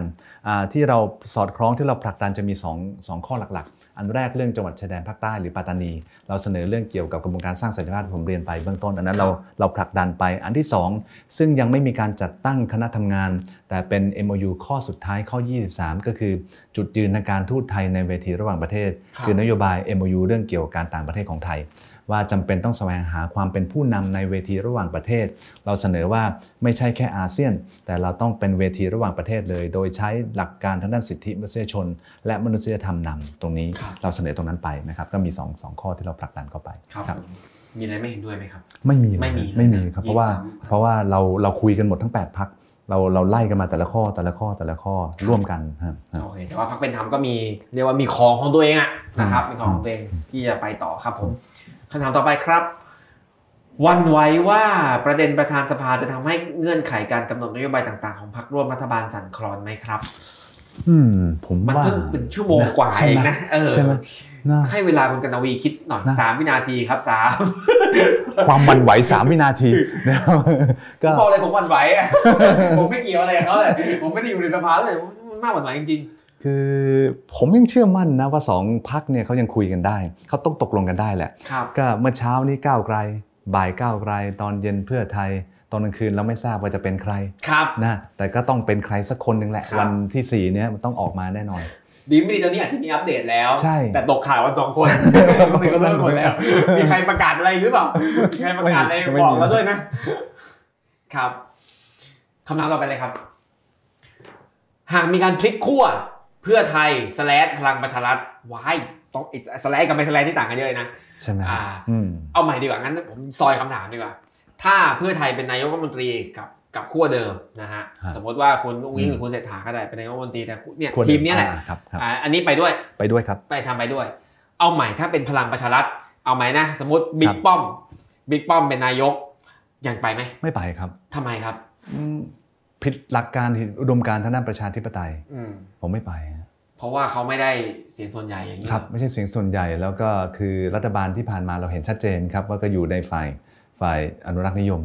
ซึ่งไม่ทำให้ระบอบประชาธิปไตยมันงอกเงยในประเทศไทย เพราะฉะนั้นยังไงถ้าไปฝั่งนั้นมันก็ทำให้ประชาธิปไตยมันยิ่งดิ่งเหวยังไงก็ไม่ไปครับไม่ว่ายังไงก็ไม่ไปงั้นเอาใหม่ ผมซอยอะถ้าเพื่อไทยพลังประชารัฐแต่เป็นคุณเศรษฐาล่ะ ไปไหม แล้วก้าวไกลเป็นฝ่ายค้านไม่ไปไปกับก้าวไกลไปกับก้าวไกลโอ้คือไม่ใช่อะไรนะผมยังเชื่อฉันทามติของพี่น้องประชาชน คือถ้าเราไม่ยอมยึดหลักการตรงนี้แล้ว เสียงส่วนใหญ่ของประเทศของคนเนี่ยที่เป็นที่เป็นคนลงคะแนนเนี่ยผมว่าเราก็ดูแปลกๆไหมอย่าไปเป็นประชาระบอบประชาธิปไตยสิเป็นระบอบหมู่อะไรสักอย่างเรียกขึ้นมาสักอย่างหนึ่งคือ จัดเสียงส่วนมากได้ก็เอาฝั่งนั้น แต่ถ้าเราเห็นว่าพี่น้องประชาชนส่วนใหญ่ของประเทศไทยเลือกใครแล้วเนี่ยเราก็ควรที่จะคล้อยตามและทำตามคำนบธรรมเนียมประเพณีในด้านการเมืองที่เราควรจะสร้างสรรค์ให้มันเป็นสิ่งที่อยู่กับประเทศไทยต่อไป ถ้าเรายังผิดหลักกลับไปกลับมา ใครจะมาเชื่อถือการเมืองไทย ใครจะมาเชื่อถืออาชีพนักการเมือง ผมอยากจะทำนักอาชีพนักการเมืองให้เป็นอาชีพที่ศักดิ์สิทธิ์ เพราะว่าอาชีพนักการเมืองผมยังมองนะฮะว่าเป็นอาชีพที่มีคุณค่า เพราะว่าพี่น้องประชาชนมอบอำนาจมาให้คุณอะถ้าคุณยังตัวทำตัวคุณไม่มีศักดิ์ศรีและไม่มีความศักดิ์สิทธิ์คุณอย่ามาเป็นนักการเมืองไปเถอะกลับไปทำอย่างอื่นดีกว่า ผมยังคิดอย่างนั้นครับก็ผมสรุปแบบหยาบๆนะครับ ก็คือว่าพักเป็นธรรมจะเป็นรัฐบาลอยู่กับรัฐบาลต่อเมื่อพักก้าวไกลได้อยู่กับรัฐบาลด้วย ไม่ว่าจะเป็นนายกรัฐมนตรีหรือไม่ก็ตามครับอ่าโอเคครับ น่าได้ร้อยห้าสิบสองแล้วคำถามสุดท้ายครับผมคำถามสุดท้ายเร็วจังเลย ครับที่ผ่านมาพักขนาดเล็กมักถูกใช้ต่อรองทางการเมืองอ่าคุณกันวีจะวางบทบาททางการเมืองอย่างไร ให้พักเล็กเป็นเสียงที่มีความหมายครับครับ คือเราไม่ต่อรองอะไรทั้งสิ้นของพรรคเป็นธรรม เราครับต่อรองอย่างเดียวคือ จะต่อรองกับผู้นำรัฐบาลก้าวไกล ที่ต้องให้เราทำงาน ให้เราทำงานตามศักยภาพที่เรามี ใช้เราให้เต็มที่ ใช้เราทำงานให้ถูกต้อง put the right man in the to the right job ให้เราทำงานเป็นมดงานเราก็ต้องทำที่สิ่งที่เราจะต่อรอง แต่เรื่องตำแหน่งเราไม่ต่อรอง ขอให้เราทำอย่างนั้นอย่างเดียว เพราะฉะนั้นการวางโพสิชันของตัวเองพักเล็ก ๆ ถ้าทำอย่างนี้ได้แล้ว มันจะทำให้พักเล็กเองก็มีคุณค่าครับอย่าทำให้พักเล็กเนี่ยถูกด้อยค่ามากกว่านี้ ทำให้พักเล็กเรามีคุณค่าใช้ศักยภาพของพักเล็กทุกพักออกมาให้เต็มที่ครับทำงานที่คุณถนัด และทำงานเพื่อเซิร์ฟนิดของประชาชนจริงครับโอ้พูดมาขนาดนี้แล้วผม ขอถามคำถามสุดท้ายของผมแล้วกันนะอืมปิดทางบ้านหมดแล้วเนอะทางบ้านส่งมานะครับ จะปิดแล้วนะครับ โอเคครับ ดูอุดมการณ์ดูหลักการของคุณกันวี แห่งพรรคเป็นธรรมแล้วครับแล้วก็ดูระบบบ้านเมืองเนี่ยที่อ่า การเลือกตั้งภายใต้ระบบนี้เนี่ยพูดตรงๆก็คือพรรคใหญ่สบายกว่าๆครับพรรคเล็กอยู่ยากนะครับลุ้นมาได้แสนแต้มหนึ่งทีนี่ลุ้นเหนื่อยนะครับทำไมไม่ร่วมกับก้าวไกลไปเลยอืมทำไมไม่รวมกันเลย นี่เจ็ดอันนี้ผมมองในมุมสมมติว่าผมเป็นก้าวไกลนะครับผมอยากได้อืมคนอย่างคุณกันวี หลักการแน่นอ่าและมีความรู้เฉพาะทาง ที่ยังไม่เห็นคนไหนของพรรคก้าวไกลพูดเรื่องนี้ได้เลย ครับทำไมไม่ทำงานด้วยกันไปเลย ไม่ใช่คุณเป๋าเป็นคนแรกที่ถามนะ ครับคือมีอาจารย์สองสามท่าน ที่มีทั้งอาจารย์ต่างประเทศกับอาจารย์ภายในประเทศไทยมาถามผมทำไมไม่ไปรวมกับเขาคุณทดสอบไฮโป h ท s ซิสอะไรของคุณอยู่หรือเปล่าครับกับการทำงานการเมือง ผมก็พูดตรงๆครับว่าจริง ๆ แล้วก้าวไกลมีอุดมการณ์ที่ดี ว่าหลายๆคนบอกผมมี DNA ค่อนข้างจะตรงค่อนข้างจะคล้าย ๆ กับทางก้าวไกลทำไมเราไม่ไปรวมตรงนั้น ผมยังอยากจะเห็นว่าการเมืองในระบอบประชาธิปไตยเป็นการเมืองที่จะต้องมีคนเสนอตัว เข้าไปเป็นผู้รับใช้ประชาชนในพื้นที่เสนอสิ่งที่ดีที่สุดให้ได้อืมผมก็อยากจะเป็นนักการเมืองที่ให้ทุกคนประชาชนเห็นว่า ผมเป็นคนหนึ่งที่ดีที่สุดที่เขาจะเลือก ไม่ใช่เลือกผมโดยพรรคการเมือง คือไม่ใช่ก้าวไกลไม่ดี ผมอยากให้ก้าก้าวไกลดีอยู่แล้ว แต่ว่าผมอยากจะแสดงให้เห็นว่า ถ้าผมเนี่ยยังอยู่กับพรรคเป็นธรรม แล้วประชาชนเนี่ยยังเลือกผมเข้ามาทำงาน เป็นผู้รับใช้พี่น้องประชาชนเข้าไปใช้สิทธิ์ใช้เสียงอยู่ในรัฐสภา ก็แสดงว่าประชาชนทุกคนจะสามารถเข้ามาทำงานการเมืองได้ การเมืองจะไม่ไกลตัวของพี่น้องประชาชน คนธรรมดาปุถุชนคนธรรมดา ที่ไม่ต้องใช้พักการเมืองที่ใหญ่โต ที่ไม่ต้องมีภูมิหลังทางด้านการเมือง สามารถมาทำการเมืองที่เป็นตัวแทนประชาชนได้จริงๆอันนี้เป็นสิ่งที่ผมยังอยากยังยึดมั่นอยู่และผมทำอยู่ณปัจจุบันนี้ทำให้ทุกคนเห็นว่าคนอย่างนี้คนธรรมดาคนนี้เข้ามาทำงานการเมืองได้ พี่น้องประชาชนไม่ต้องกังวลนะฮะถ้าท่าน ต้องการเข้ามาทำงานการเมือง เข้ามาเปลี่ยนโฉมทางด้านการเมืองไทย พี่น้องประชาชนจะเป็นคนให้โอกาสท่านเข้ามาทำจริง ๆ อันนี้เป็นสิ่งที่ผมยังยังยังยึดมั่นอยู่และอยากทำอยู่ครับครับผมครับผมขอบคุณครับ อุ้ยมีคำถามแถมครับผมอ่ามีคนฟังแล้วอินฮะอ่าขอขอคำถามจากท่านอ่าสุดท้ายนะครับอ่อถ้าสมมติงานการเมืองไม่ตรงไปตรงมาแบบอุดมการ ของคุณนนท์อะเรียกคุณนนท์นะฮะครับอ่าทำให้การทำงานไม่ราบรื่นนะครับ เข้าไปถึงเจอขวากหน้ำเจออะไรไม่รู้ผมก็ไม่รู้อะไรนะครับคผรับมไม่เคยเข้าไป ยังอยากจะเล่นการเมืองต่อไหมคะหรือจะไปทำอย่างอื่นแล้วกลับไปทำมูลนิธิดีกว่า